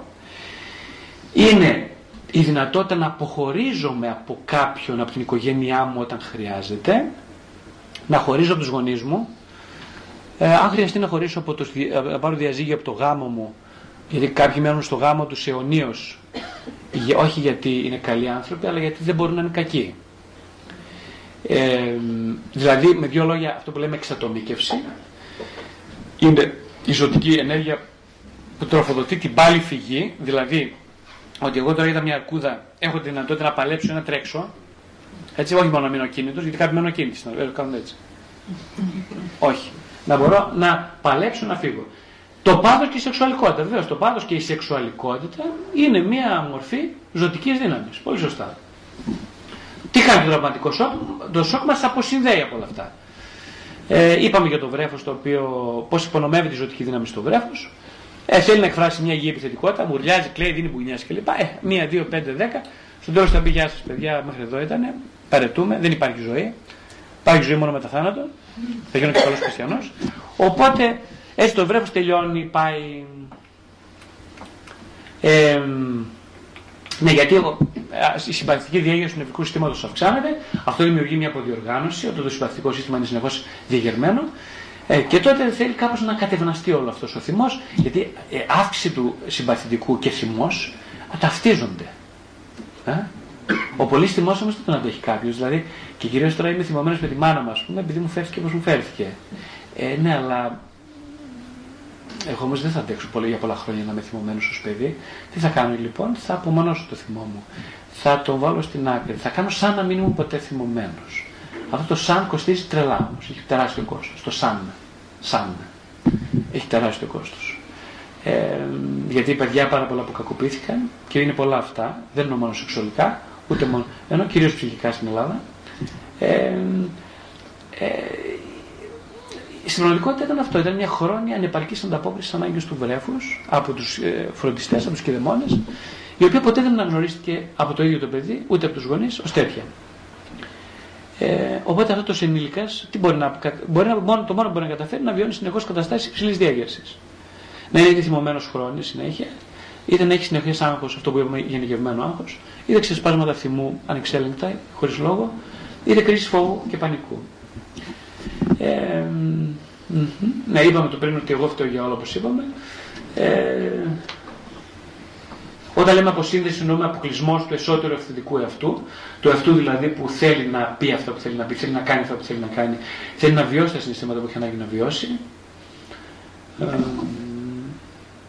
Ωραία, τι πάμε αυτά. Ναι, πάρα πολύ βασικό, ας πούμε, οι τεχνικές που χρησιμοποιεί ο τραυματισμένος άνθρωπος είναι η υπερβολική διανοητικοποίηση και η υπερπνευματικοποίηση. Είναι αυτό που έρχονται κάποιοι θεραπευόμενοι και λένε ότι. Μου λένε ότι όλα τα κατέχουν. Δηλαδή, εγώ ξέρω γιατί είμαι εδώ, ξέρω γιατί κλπ. Ξέρω ποιο είναι το πρόβλημα, ξέρω γιατί φταίω σε αυτό, ξέρω γιατί κλπ. Τώρα γιατί ήρθες εδώ, αυτά ξέρεις όλα. Δηλαδή, τι ήρθε να κάνεις εδώ; Να γίνω καλύτερος άνθρωπος. Μην ξενερώσω τελείως. Λέω, εγώ δεν θα κάνω καλύτερους ανθρώπους. Είμαι ήδη κακός πολύ, δεν μπορώ να κάνω καλύτερους ανθρώπους. Μου λέει, τι εννοείς; Λέω αυτό που λέω, δεν είμαι καλός άνθρωπος, άρα πού να κάνω καλό. Εσύ είσαι ήδη πολύ καλύτερη από μένα, οπότε μπορεί να φύγεις, κυρία μου, της λέω. Είσαι πολύ καλύτερη, δεν χρειάζεται κάτι. Αυτό είναι η διανοητικοποίηση, καταλάβατε. Δηλαδή, η διανοητικοποίηση σημαίνει ότι όλα στην κεφάλα μου, τα πάντα. Ο κόσμος υπάρχει σε μια φαντασίωση, όταν ξέρω όλα, είναι η ανάγκη να ερμηνεύσουμε τα πάντα, ρε παιδί μου. Τους βλέπω και στις σωματικές θεραπείες, βλέπω και στις ατομικές. Οι άνθρωποι θέλουν όλα να τα ερμηνεύουν, να πούν γιατί αυτό, γιατί εκείνο, για το και το και γιατί και τέτοια. Και δεν απαντώ. Και ούτε θα απαντήσω ποτέ σου. Τι να απαντήσεις; Σε κάτι που δεν θέλει να καταλάβει, δεν μπορείς να απαντήσεις. Τι να πεις; Αναγνωρίζω, δεν θέλουν απλά. Όλος στη μόνη μου, στην απάντηση. Νομίζει ότι αν του δώσει την απάντηση, θα πάει σπίτι του ήσυχος. Μην δεν θα πάει ήσυχος, θα πάει χειρότερα. Πολύ χειρότερα. Γιατί θα αρχίσει να συνειδητοποιεί ότι εγώ δεν ήθελα ποτέ την απάντηση. Γιατί έχω νεύρα τώρα, αφού την πήρα την απάντηση. Εγώ γιατί δεν είμαι καλά ακόμα. Γιατί δεν είναι βρε άνθρωπο του Θεού το αίτημά σου αυτό, γι' αυτό δεν είσαι καλά. Δεν θα πάρεις καμία λογική απάντηση, ούτε εξήγηση. Και ποιο είναι το έτοιμά μου. Αν φτάσεις στο σημείο να με ρωτήσεις ποιο είναι το έτοιμά σου και να μείνεις με αναπάντητη την ερώτηση, πάμε πολύ καλά, προχωράμε ωραία. Αναπάντητη. Αναπάντητες κλήσεις παντού, δεν είναι το τραγούδι. Αυτό. Αναπάντητες κλήσεις παντού. Συνέχεια. Αυτό λοιπόν. Όλα αυτοί κάνουν θεωρητικά επαγγέλματα, τεχνικά επαγγέλματα, κομπιουτεράδες και όλα αυτά. Χρησιμοποιούν την νοημοσύνη για να τελούν μεγάλες συναισθηματικές αποστάσεις. Δηλαδή είμαι πολύ έξυπνος, τα λέω πολύ ωραία, έχω διαβάσει βιβλία φιλοσοφίας και τέτοια. Τώρα εγώ τι να συζητήσω μαζί σου. Τι έγινε, κυρία μου, να μου πεις τώρα. Εγώ είμαι στοχαστή τότε. Τι να πούμε οι δυο μας, να βγούμε για καφέ οι δυο μας, τι να πούμε δηλαδή. Τι να πούμε. Ας κάνω το χατήρι να βγω, θα ακούσω για 5 λεπτά, από μετά έχω δουλειά. Αυτός είναι ο διανοητής. Λοιπόν, υπερπνευματικοποίηση, ένα άλλο καθεστώς. Πνευματικοποιώ την εμπειρία μου. Αυτοί οι άνθρωποι είναι άνθρωποι που τραυματίστηκαν συνήθως από το τραύμα της σύνδεσης σε πολύ πρώιμη αναπτυξιακή ηλικία. Αυτοί οι άνθρωποι λοιπόν αισθάνονται ότι είναι συνδεδεμένοι περισσότερο με τον Θεό παρά με τους ανθρώπους. Ο Θεός, άλλο είπαμε, είναι αφαίρεση, δόξα τω Θεώ. Αφού είναι αφαίρεση λοιπόν, δεν χρειάζεται εγώ τώρα να συνδιαλλαγώ σαν φυσικό πρόσωπο, γιατί είναι μια αφαίρεση, με θεωρητικά. Έτσι, οπότε εγώ θα μιλήσω με τον Θεό σαν να είναι κάτι, σαν να υπάρχει. Οπότε είμαι και πνευματικός άνθρωπος όμως ταυτοχρόνως, όπως ξέρετε. Κάποιοι από αυτούς έχουν μεγάλη πρόσβαση σε ενεργειακά πεδία πληροφοριών, είναι αλήθεια, αλλά όμως έχουν πολύ μεγάλη δυσκολία να έρθουν σε επαφή με το σώμα. Αν τους ρωτήσεις πώς είναι το σώμα σου αυτή τη στιγμή, δεν μπορούν να σου απαντήσουν. There are two reasons why don't trust people. First, we don't know them. Second, we know them. Λοιπόν, αυτά για σήμερα. Τώρα θα δώσουμε αρκετό χρόνο για ερωτήσεις, ώστε να έχετε και εσείς τον χρόνο σας. Στην επόμενη φορά θα συνεχίσουμε κυρίως με την περισσότερο με την ψυχοθεραπευτική εμπειρία εσάς σαν διαδικασία. Λοιπόν, όποιος θέλει να κάνει ερώτηση ή να κάνει μια διευκρίνηση, μια παρατήρηση ή μια επισήμανση, παρακαλώ να πάρει το μικρόφωνο, να ζητήσει το μικρόφωνο και να μιλήσει στο μικρόφωνο.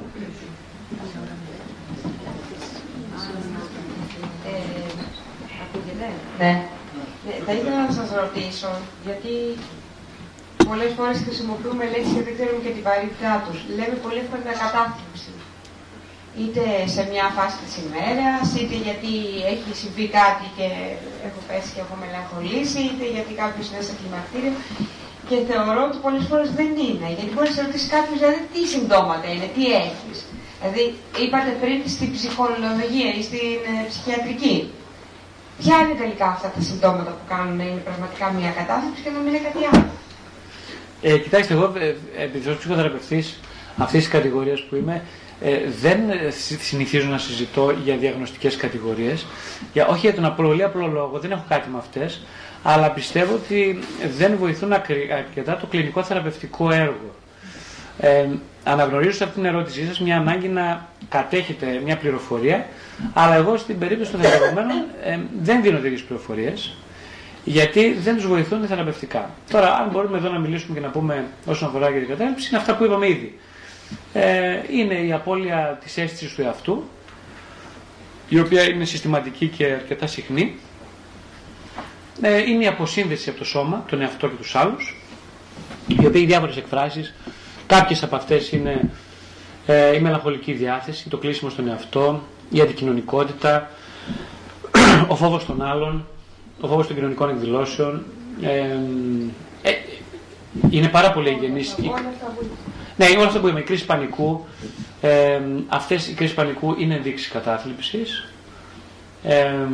Ο ένας συνεχής φόβος του θανάτου, σαν μια αδιόρετη απειλή, η οποία δεν μπορεί να εντοπιστεί σε ένα συγκεκριμένο αντικείμενο. Υπάρχουν άνθρωποι που έχουν μιλήσει και σε άλλες ομιλίες για αυτούς τους ανθρώπους που συνεχώς βλέπουν κάθε μέρα σαν ένα επερχόμενο κίνδυνο και αντιμετωπίζουν τα πράγματα σαν τις ευκαιρίες αυτοπροστασίας παρά ενδυνάμωσης.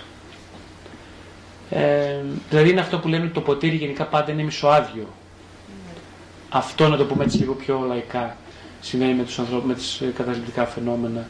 Αλλά όπως είπαμε και σήμερα, ο πυρήνας είναι μια αποσύνδεση, ένας νευρολογικός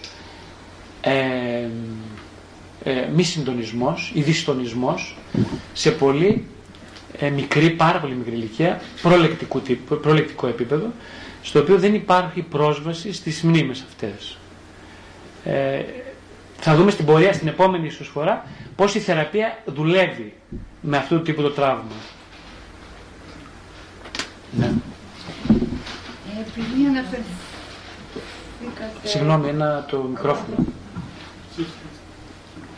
Επειδή αναφερθήκατε στο παράδειγμα του Βίκτορ Φρανκλ, και αυτός έβρισκε πάντα ένα τρόπο να ξεπερνάει την τραγική του θέση στην οποία βρισκόταν. Πώς το πετύχαινε αυτό; Γιατί αν θα έβλεπε το σώμα του εκείνη τη στιγμή, θα έβλεπε μια καταρακωμένη... σαν σώμα, θα ήταν μια καταρακωμένη ύπαρξη. Δηλαδή δεν θα είχε σωματικές δυνάμεις να κάνει τίποτα.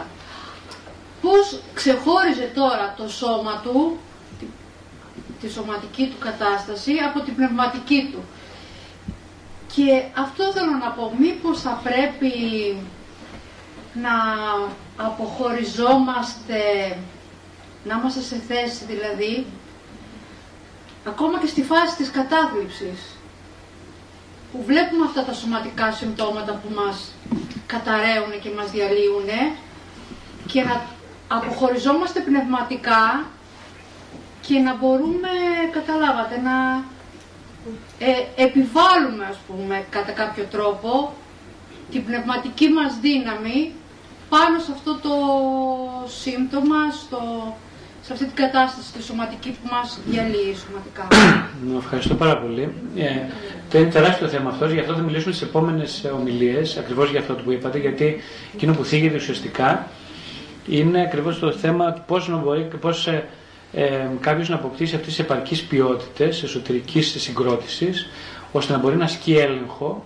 Έτσι, όχι σε αυτόνομα λειτουργικά φαινόμενα του οργανισμού, αυτό δεν γίνεται. Γίνεται σε κάποιο πολύ ψηλό βαθμό, αλλά σε κάποιο ψηλό επίπεδο συγκρότησης, αλλά κυρίως του να μπορεί να παίρνει απόσταση από αυτό που συμβαίνει, από τα συναισθήματά του και το σώμα του. Αυτό ακριβώς θα το δούμε στην πορεία, θα το πούμε πιο αναλυτομερώς. Προϋποθέτει μια εκπαίδευση μέσω ψυχοθεραπείας σε αυτήν την ικανότητα πρώτα επανασύνδεσης και δεύτερον αποστασιοποίησης από το σώμα, γιατί το σώμα ταυτίζεται με τον εαυτό σε πολλά σημεία, για να μπορεί κανείς να αποταυτιστεί από τις απαιτήσεις του σώματος.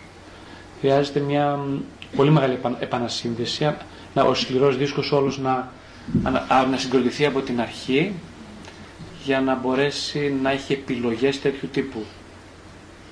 Αυτά δεν τα λέω φυσικά. Θέλω να αφορμή την ερώτησή σας. Δεν ξέρω τι έγινε στην περίπτωση του συγκεκριμένου ψυχιάτρου. Δεν γνωρίζω. Αλλά εκείνο μπορώ να εικάσω. Είναι ένα θέμα που το νομίζω και εσύ, Αναστασία, το έχεις στήξει μια άλλη ομιλία, μια ερώτηση. Ποια είναι τα ποιοτικά χαρακτηριστικά του ανθρώπου που θέλει, που επιθυμεί. Είναι πολύ τεράστιο θέμα αυτό. Πολύ βαθύ, ίσως το πιο βαθύ για μένα, ανεξιχνίαστο ζήτημα.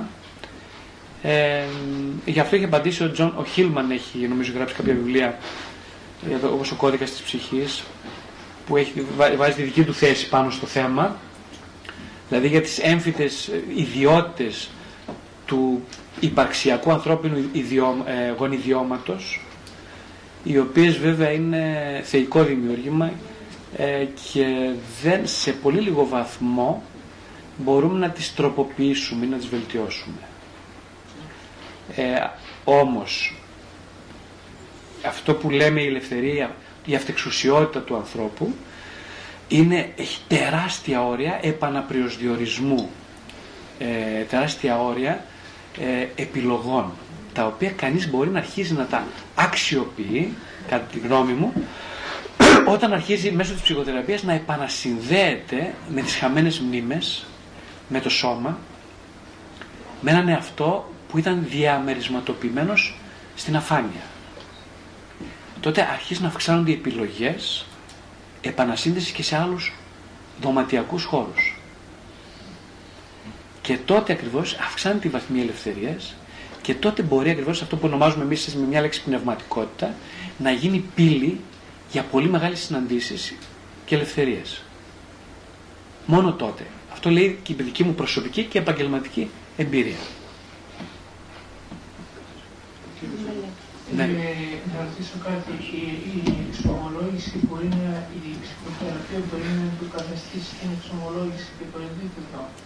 Όχι. Γιατί. Συγγνώμη, γιατί ξέρω ανθρώπους οι οποίοι ζουν αρμονικά, εξομολογούνται και έχουν πολλά ψυχολογικά προβλήματα. Και ζουν αρμονικά και κάτι να μας πείτε για τη διαμεριστικοποίηση. Ναι. Θα το χρησιμοποιεί και η Κάρια Κόρνη, αλλά ήθελα να το καταλάβω περισσότερο αυτό τον όρο. Ναι.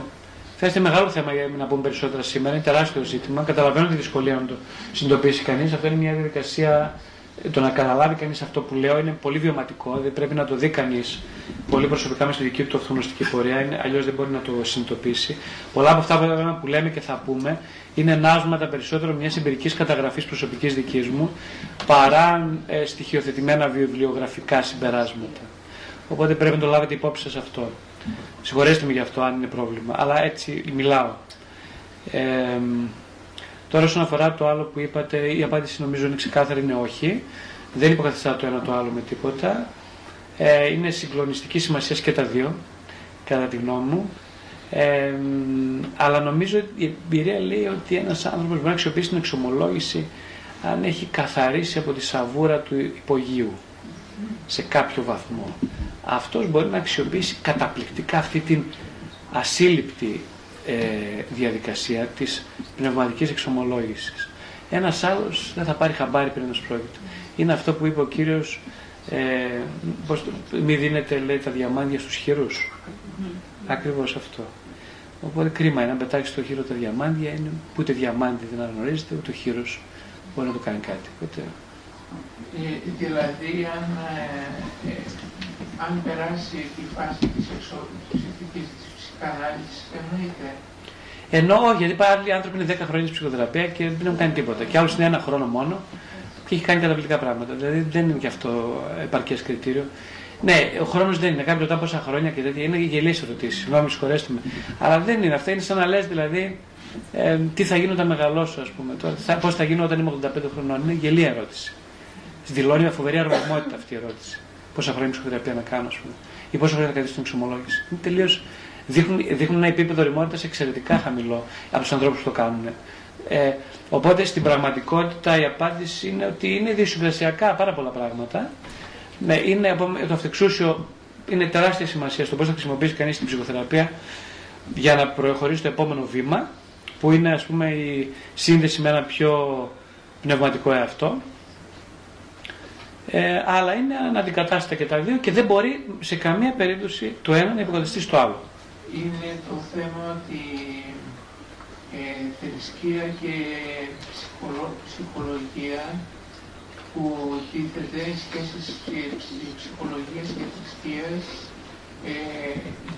μπορεί να οι σχέσεις ψυχοθεραπείας και εκκλησίας, ποιες μπορεί να είναι. Είναι οι καλύτερες μπορεί να είναι. Υπάρχει ένα βιβλίο, ένα καινούριο περιοδικό που λέγεται «Ψυχής δρόμοι», το οποίο είναι εξαιρετική προσπάθεια να συνδεθούν αυτές οι δύο έννοιες, οι δύο περιοχές, η ψυχοθεραπεία, η ψυχολογία με την ορθόδοξη και όχι μόνο πνευματικότητα. Είναι εξαιρετικής ποιότητας με την έννοια ότι είναι ένα κομμάτι που έλειπε πολύ από τον ελλαδικό χώρο και προσπαθεί ακριβώς σε αυτό το περιοδικό να συγκροτήσει δύο φαινομενικά αντιφατικά. Η φαινομενική αντιφατικότητα, ανάμεσα σε αυτά που λέτε, έχει να κάνει περισσότερο με το τι ευβόλευε ενδοψυχικά τους επαΐοντες ανα καιρούς. Και όχι με την αλήθεια. Δηλαδή δεν είναι συγκρόμενες αυτές οι δύο έννοιες. Είναι εξαιρετικά συμπληρωματικές. Η πνευματικότητα και η ψυχοθεραπεία δεν υπάρχει κάτι πιο συμπληρωματικό από αυτό. Το ότι κάποιοι τα χώρισαν και δαιμονοποίησαν το ένα ή το άλλο, αυτό δείχνει ακριβώς αυτό που είπαμε, το γενές τραύμα της διαμερισματοποίησης του ανθρώπου.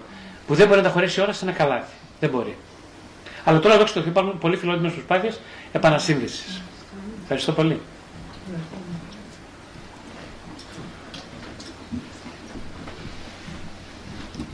Ευχαριστούμε για την ομιλία. Για άλλη μια φορά ήταν πολύ ωραία. Εγώ πήρα λιγότερα πράγματα σήμερα, δεν ξέρω. Άλλες φορές θεωρώ ότι ήταν πιο γεμάτη. Έχω τρία ερωτήματα. Αν θα το πούμε με σειρά ως προτεραιότητας για μένα, αν θα μπορούσατε πρώτον να μας πείτε πιο αναλυτικά την αποκατάσταση της εσωτερικής ασφάλειας και εμπιστοσύνης. Δεύτερον, γιατί υπάρχει το ιστορικό ερώτημα για όλα αυτά ο εγώ από γεννησιμιού και αν εσείς τι πιστεύετε στο ερώτημα που έχετε εκεί, μπορεί κάποιος πραγματικά να εμπιστευτεί κάποιον άλλο. Είμαστε ανεπαρκείς άνθρωποι. Αυτά χρειάζονται τουλάχιστον 10 έτη ατομικής ψυχοθεραπείας για να απαντηθούν στην καλύτερη περίπτωση τα ερωτήματα που θέσατε, και αυτό δεν είναι χιούμορ που κάνω, είναι τελείως ασφαλές που λέω. Δεν έχω καθόλου δώσει χιούμορ. Χαίρομαι που γελάσατε, αλλά δεν το εννοούσα καθόλου σαν χιούμορ. Δεν πιστεύω ότι ισχύει αυτό που λέω. Οπότε καλό ή κανονικά δεν θα έπρεπε να απαντήσω αν ήμουν σοφός. Επειδή δεν είμαι σοφός όμως, θα πω και κουβέντες. Λοιπόν, το ερώτημα ήταν λοιπόν πόσο. Ποιο είναι ακριβώς το ερώτημα? Πιο αναλυτικά την αποκατάσταση εσωτερικής ασφάλειας και εμπιστοσύνης. Το πρώτο. Ναι, αυτό που το είπαμε με άλλα λόγια, ότι η εμπιστοσύνη για να μπορέσει να αυξηθεί. Υπάρχει βασική, στην ιστορία του τραύματος, το βασικό έλλειμμα είναι η έλλειψη εμπιστοσύνης. Ακριβώς αυτό. Γιατί ακριβώς στη φάση που το αίτημα ήταν η εμπιστοσύνη, η φάση αυτή ήταν τραυματική. Δηλαδή υπήρχε αποσύνδεση ακριβώς επειδή δεν υπήρχε η δυνατότητα να εμπιστευτεί κανείς. Γι' αυτό υπήρξε αποσύνδεση. Για να επιβιώσει ο άνθρωπος, χρειάστηκε να αποσυνδεθεί από την ανάγκη, τη βασική ανάγκη, που είναι η πιο βασική από όλες, και αυτή είναι η εμπιστοσύνη. Δηλαδή, η εμπιστοσύνη σημαίνει το να δώσω πίστη σε ένα πρόσωπο και να το εμπιστευτώ απόλυτα τον εαυτό μου. Στη μητέρα μου, συνήθως. Συνήθως είναι η μητέρα αυτό το πρόσωπο. Το να αποσυνδεθεί κανείς από το μητρικό αρχαϊκό πρότυπο εξαιτίας της απουσίας εμπιστοσύνης, είναι ό,τι πιο βαθιά τραυματικό μπορεί ποτέ να γευτεί ένας άνθρωπος. Αλλά είμαι πάρα πολύ αισιόδοξος, γιατί ξέρω και βιωματικά ότι δεν δίνεται από το Θεό σε κανέναν τίποτα τυχαία. Δηλαδή κάποιος που βιώσει ένα τρομακτικό για άλλους επεισόδιο στη ζωή του, σε ηλικία που δεν μπορούσε να το χειριστεί, αυτό είναι μια θαυμάσια ευκαιρία και μόνο ευκαιρία. Δεν είναι κατάρα. Ακούνε κάποιοι μιλάνε για τη ζωή τους, και όπως το λένε και μεγάλοι ψυχοθεραπευτές που βαθιά τραυματισμένοι ως παιδιά. Οι άνθρωποι αυτοί ομολογούν στο τέλος της ζωής τους, σε μεταγενέστερο στάδιο, ότι ευγνωμονούν τον Θεό για αυτήν ακριβώς την βαθιά τραυματική τους παιδική ζωή, που τους έκανε ψυχοθεραπευτές και τους έκανε τόσο πολύ να βρουν τον εαυτό τους. Δηλαδή είναι με δύο λόγια ότι η ευκαιρία του τραύματος είναι μια ευκαιρία να χαθείς μέσα σε δρόμους που καίνε, γιατί αυτοί οι δρόμοι μπορεί να σε οδηγήσουν μόνο στην επανασυγκρότηση. Είναι ακριβώς αυτό που είπαμε για τη μετάνοια. Η μετάνοια είναι μια δυνατότητα που δίνεται μόνο σε αυτούς που αρχικά είναι μετανόητοι. Σε αυτούς δηλαδή που είναι πολύ σκληροί. Ένας πολύ σκληρός άνθρωπος, στην πραγματικότητα ένας βαθιά τραυματισμένος άνθρωπος. Όπως το καρύδι και το μέσα του. Όπως ένας σκατζοχυράκος. Εάν το δει το σκατζόχυρο του μέσα όπως είναι, δεν υπάρχει πιο μαλακό πλασματάκι. Απ' έξω όμως δεν μπορεί να τρομάσει κανείς να ακουμπήσει, κανένας. Γιατί τι να κάνει, ένας πολύ ευάλωτος άνθρωπος δημιουργεί ένα πρόσχημα δύναμης. Και αυτό είναι το κέλυφος. Η κελονίτσα για εμένα και αυτή. Και ένα κέλυφος δύναμης, γιατί αλλιώς δεν μπορεί να επιβιώσει. Το ίδιο ακριβώς κάνει ο τραυματισμένος άνθρωπος. Δημιουργεί κελύφη. Έτσι, είτε είναι τα συμπτώματα, είτε είναι η σκληρότητα, είτε η βιαιότητα, η επιθετικότητα χωρίς όρια, είτε είναι η κατάθλιψη, είτε είναι ο πανικός. Αυτά είναι κελύφη. Είναι δηλαδή πλασματικές επιφάσεις ασφάλειας, οι οποίες πρέπει να καταργηθούν όμως. Και τώρα εδώ τίθεται το μεγάλο ζήτημα, αν εγώ αντέχω μέχρι το τέλος το δρόμο της κατάργησής τους. Είναι πάρα πολύ προσωπικό αυτό το ερώτημα, πάρα πολύ ψυχικό, και μπορεί κατά τη γνώμη να το απαντήσει κανείς μόνο εφόσον δεσμευτεί μέσα σε μια μακρόχρονη ψυχοθεραπευτική δουλειά. Ποτέ, σε καμιά άλλη περίπτωση, δεν μπορεί να το απαντήσει. Κάποιοι ρωτάνε, μα γιατί να δεσμευτώ? Απαντώ, γιατί αν δεν δεσμευτεί στην ψυχοθεραπεία, δέσμευση σημαίνει κόστος. Αν δεν δεσμευτεί, δεν υπάρχει καμία περίπτωση να δεις το ωφέλη της. Μα εγώ θέλω να δω το ωφέλη για να δεσμευτώ, λέει ο άλλος. Του λέω ότι ακριβώς σημαίνει ακριβώς το αντίθετο. Οποιαδήποτε μορφή αυτογνωσίας προϋποθέτει εσωτερική πειθαρχία. Η εσωτερική πειθαρχία δεν είναι σχήμα λόγου, έχει αίμα, πρέπει να δώσεις, έχει κόστος, ψυχικό, υλικό, υπαρξιακό, συναισθηματικό, έχει πολλά κόστη. Δεσμεύομαι σημαίνει λοιπόν να αποφασίζω να πάρω έναν δρόμο, ο οποίος δεν ξέρω που οδηγεί, αλλά είμαι τελείως σίγουρος ότι δεν θέλω να κάνω τίποτα άλλο παρά αυτό. Τώρα το πώς πετυχαίνεται αυτό είναι κάτι που εγώ δεν μπορώ να απαντήσω. Ο καθένας ξέρει τον δρόμο μέσα του. Ξέρει ο ίδιος γιατί δεν μπορεί να κάνει διαφορετικά. Το δεύτερο. Ποιο είναι το δεύτερο? Το ερώτημα το έμφυτο για όλα αυτά εγώ. Για όλα αυτά εγώ. Αυτό το, νομίζω το είπα δύο κουβέντουλες, δεν μπορώ να πω περισσότερα γιατί δεν ανήκει στη δική μου αρμοδιότητα σε κάποιο επίπεδο, ανήκει σε αλλού αρμοδιότητα. Το για όλα αυτά εγώ στη ψυχολογικά εξηγείται όπως είπαμε, ότι εγώ είμαι πολύ σημαντικός, είμαι το κέντρο του κόσμου, του σύμπαντος, άρα όπως ο Χριστός είναι το κέντρο του σύμπαντος και εγώ αφού είμαι τόσο σημαντικός ο Χριστός, θα φταίω για όλα. Δεν το λέει ποτέ κανείς έτσι όπως το λέω, μην παρεξηγηθούμε. Αν το πω σε κανένα θα μου πεις για δέσιμο. Εγώ ποτέ δεν σκέφτηκα αυτό το πράγμα που λες.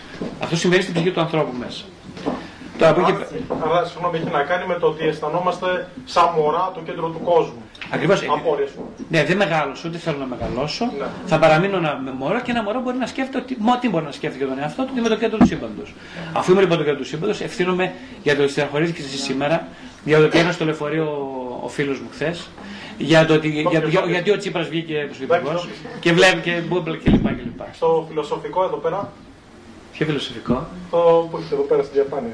First we don't know them, second we know them. Αυτό που... Τι σημαίνει αυτό? Πραγματικά υπάρχει αυτό το πράγμα.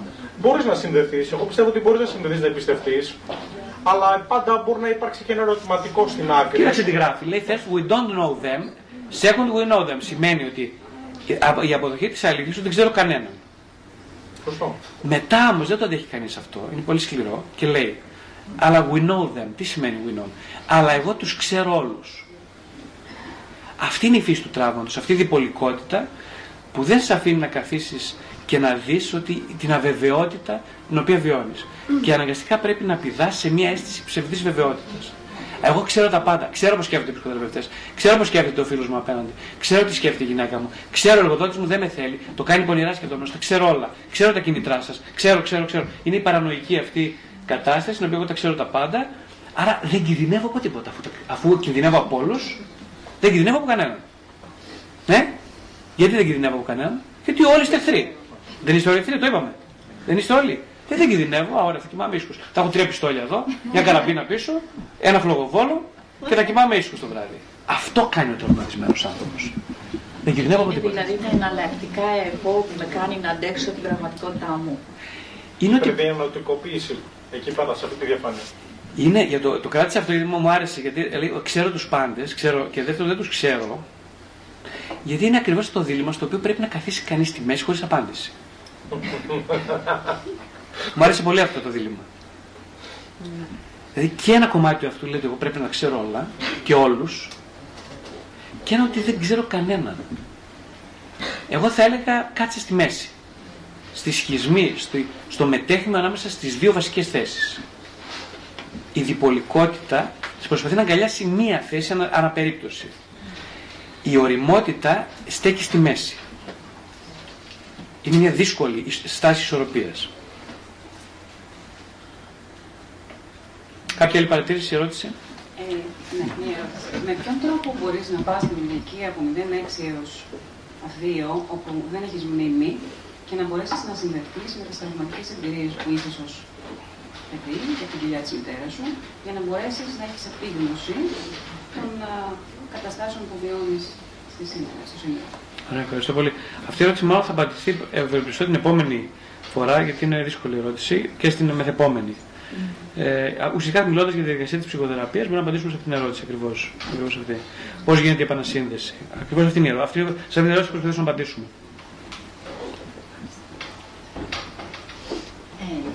Το να είναι κανείς δημιουργικός, να παίζει μουσική, να ζωγραφίζει, να πλέκει, να οτιδήποτε, τον κάνει να είναι σε επαφή με το με όλα τα διαμερίσματα, να το πω, ναι. Ενώ να είναι ερωτικός άνθρωπος, τον βοηθάει στο να ζει το τώρα, να συνδεθεί, ναι. Αυτή, κύριε, ευχαριστώ πολύ για την ερώτηση, αλλά αυτή είναι μια ερώτηση πολύ ωραία, που την κάνετε προς εμένα για να την ακούσετε εσείς, γιατί έχετε ήδη την απάντηση. Οπότε εγώ γιατί να απαντήσω. Ναι. Διάβασα κάπου σε μια συνέντευξη Νανόπουλου, του θεωρητικού φυσικού, ότι η τέχνη είναι απλώς κάτι που μας κάνει να διασκεδάζουμε τη ζωή μας μέχρι να πεθάνουμε. Δηλαδή δεν είναι τίποτα άλλο. Δεν συμφωνώ εγώ. Να σας τα πω πολύ μάταια για όλα αυτά. Ναι, δεν συμφωνώ. Όχι, δεν συμφωνώ. Συγγνώμη, συγχωρέστε με, αλλά δεν συμφωνώ. Ναι, ούτε εγώ. Όχι. Δεν είναι ακομπολόι στα χέρια του ανθρώπου για να περάσει ο χρόνος η τέχνη. Όχι, δεν είναι. Άρα κάπου οδηγεί και σε κάτι. Η τέχνη είναι μια μορφή, τουλάχιστον μια μορφή μετουσίωσης του μη λεκτικού σε νοηματοδοτημένη εμπειρία. Είναι συγκλονιστικό αυτό που πάλι έχει τέχνη. Δεν το λέω εγώ αυτό μόνο, φυσικά είναι μια παραδοχή νομίζω πολύ κοινότυπη. Είναι μια απίστευτη μετουσίωση του μη λεκτικού σε μια καταπληκτικά νοηματοδοτημένη εμπειρία ζωής. Αυτό ποιος μπορεί να το κάνει εκτός από την τέχνη, εγώ δεν ξέρω κάποιον άλλο. Αυτό μπορεί να το κάνει μόνο ο Θεός και η τέχνη. Κανένας άλλος. Άρα είναι θεραπευτικό και. Απορώ πως λένε πια πράγματα οι άνθρωποι. Απορώ. Τι άνθρωποι, ναι, δηλαδή που έχουμε. Ναι, αλλά ξέρετε, η σπουδαιότητα του ανθρώπου δεν είναι η γνώση, είναι η επίγνωση. Δηλαδή, αν εμπειρικά δεν γευτεί κανείς την τέχνη, πως τον έχεις βοηθήσει, δεν μπορεί να πει κάτι για τέχνη. Καταλάβατε. Ναι, ευχαριστώ πολύ. Παρακαλώ. Κάποια μια ερώτηση εδώ. Εάν θέλετε ένα μικρόφωνο, ναι, συγγνώμη. Το μικρόφωνο πάρετε. Αυτός ο οποίος δεν έχει βιώσει ψυχικό τραύμα είναι ψυχικά υγιής τελικά? Και για να καταλάβω τι ποσοστό του πληθυσμού μπορούμε να χαρακτηρίσουμε ως ψυχικά υγιές, κάτι το οποίο όλοι φαντασιωνόμαστε ότι θέλουμε να είμαστε. Δεν μπορώ να σας απαντήσω στη δεύτερη ερώτηση, δεν ξέρω, δεν έχω κάνει στατιστική. Με βάση την εμπειρία μου στο γραφείο του ψυχοθεραπευτή βλέπω ότι υπάρχουν πάρα πολύ μεγάλοι. Είναι το escalation, όπως το λένε, η κλιμάκωση του τραύματος είναι τεράστια σε γλυπά. Οι άνθρωποι που έρχονται στην ψυχοθεραπεία είναι τραυματισμένοι 100%. Οι άνθρωποι που δεν έρχονται στην ψυχοθεραπεία είναι πάρα πολύ τραυματισμένοι, κυρίως πιο πολύ τραυματισμένοι από τους που έρχονται. Αλλά όπως είπαμε, σαν τον κύριο που ήρθε και λέει: εγώ παιδιά, για να διορθώσει τη γυναίκα μου εδώ πέρα. Δεν ήρθα για μένα. Αυτός ο άνθρωπος, αυτός είναι πολύ τραυματισμένος άνθρωπος. Το ότι δεν θέλει να κάνει ψυχοθεραπεία δεν σημαίνει ότι είναι τραυματισμένος. Άνθρωποι λοιπόν που μπαίνουν σε ψυχοθεραπεία, κατά την ταπεινή μου άποψη, είναι λιγότερο τραυματισμένοι. Αυτοί που μένουν σε ψυχοθεραπεία, που μένουν για πολλά χρόνια σε μια δημιουργική ψυχοθεραπευτική διαδικασία, είναι πολύ λιγότερο τραυματισμένοι. Αυτοί που φεύγουν γρήγορα είναι περισσότερο. Αυτοί που δεν έρχονται καθόλου είναι ακόμα περισσότερο. Είναι σαφές αυτό που λέω. Πρώτη ερώτηση παρόλα αυτά, μόνο δεν συγγνώμη, βέβαια, για να μην γίνει υπεξήγηση. Υπάρχουν πάρα πολλοί άνθρωποι που δεν μπαίνουν ποτέ σε ψυχοθεραπεία και το βγάζουν μια χαρά και δεν είναι τραυματισμένοι. Δεν μιλάω για αυτούς, α. Δηλαδή, πριν είπατε, συγγνώμη να συμπληρώσω για τον χρόνο, ότι είναι σχετικός ο χρόνος της ψυχοθεραπείας από τον κάθε άνθρωπο. Πολύ σωστά. Έτσι ακριβώς. Αυτός παρόλα αυτά που δεν έχει βιώσει ψυχικό τραύμα, είναι τελικά ψυχικά υγιής? Αυτός που έχει μεγαλώσει σε ένα φοβιστικό περιβάλλον, όπου όλα πάνε καλά, είναι ο ιδανικός, είναι αυτός ο οποίος τελικά τα έχει όλα. Είναι αυτός που αν είναι γυναίκα δεν θέλω να παντρευτώ. Αλλά δεν τον βρήκα ακόμα. Και ευτυχώς δεν είμαι και γυναίκα. Οπότε δεν τον βρήκα ακόμα, είναι αλήθεια. Όχι, η αστείο, στην πραγματικότητα δεν νομίζω να υπάρχει κάποιος τέτοιος άνθρωπος. Η εμπειρία μου λέει κάτι άλλο τουλάχιστον. Αλλά υπάρχουν άνθρωποι με πολύ καλές περιπτώσεις, άνθρωποι που δεν έχουν βασικά ψυχικά τραύματα, σωστά κλπ. Παρ' όλα αυτά όμως και σε αυτούς τους τρόπους βλέπω ότι αναπόφευκτα έρχονται τα διλήμματα, πραξιακά και οντολογικά διλήμματα κάποια στιγμή της ζωής τους, Θεού θέλοντος, οι οποίοι έχουν αμηχανία σε μεγάλο βαθμό προς τη διαχείρισή τους. Όμως, παρόλα αυτά, αρκετοί από αυτούς τους ανθρώπους που είναι αρκετά υγιείς, να το πω έτσι, έχουν τις εργαλειακές προϋποθέσεις να χειριστούν με μεγαλύτερη ασφάλεια τα μεγάλα υπαρξιακά διλήμματα. Και αυτό που λέω πάλι μπάζει πάρα πολύ, δεν είναι ασφαλές, αλλά είμαι αρκετά αισιόδοξος και το λέω. Να συμπληρώσω έτσι κάτι. Ναι, πολύ μεγάλος και σαν επιστήμονας αλλά και σαν πνευματικός άνθρωπος, άκουσα πράγματα να λέω το εξής, ότι οι ανάγκες του ανθρώπου, από τις 100 ανάγκες του ανθρώπου, οι 90 είναι ψυχολογικές ανάγκες και ένα 10% έχει δώσει ο Θεός τις υλικές ανάγκες για να μπορεί να επιβιώσει.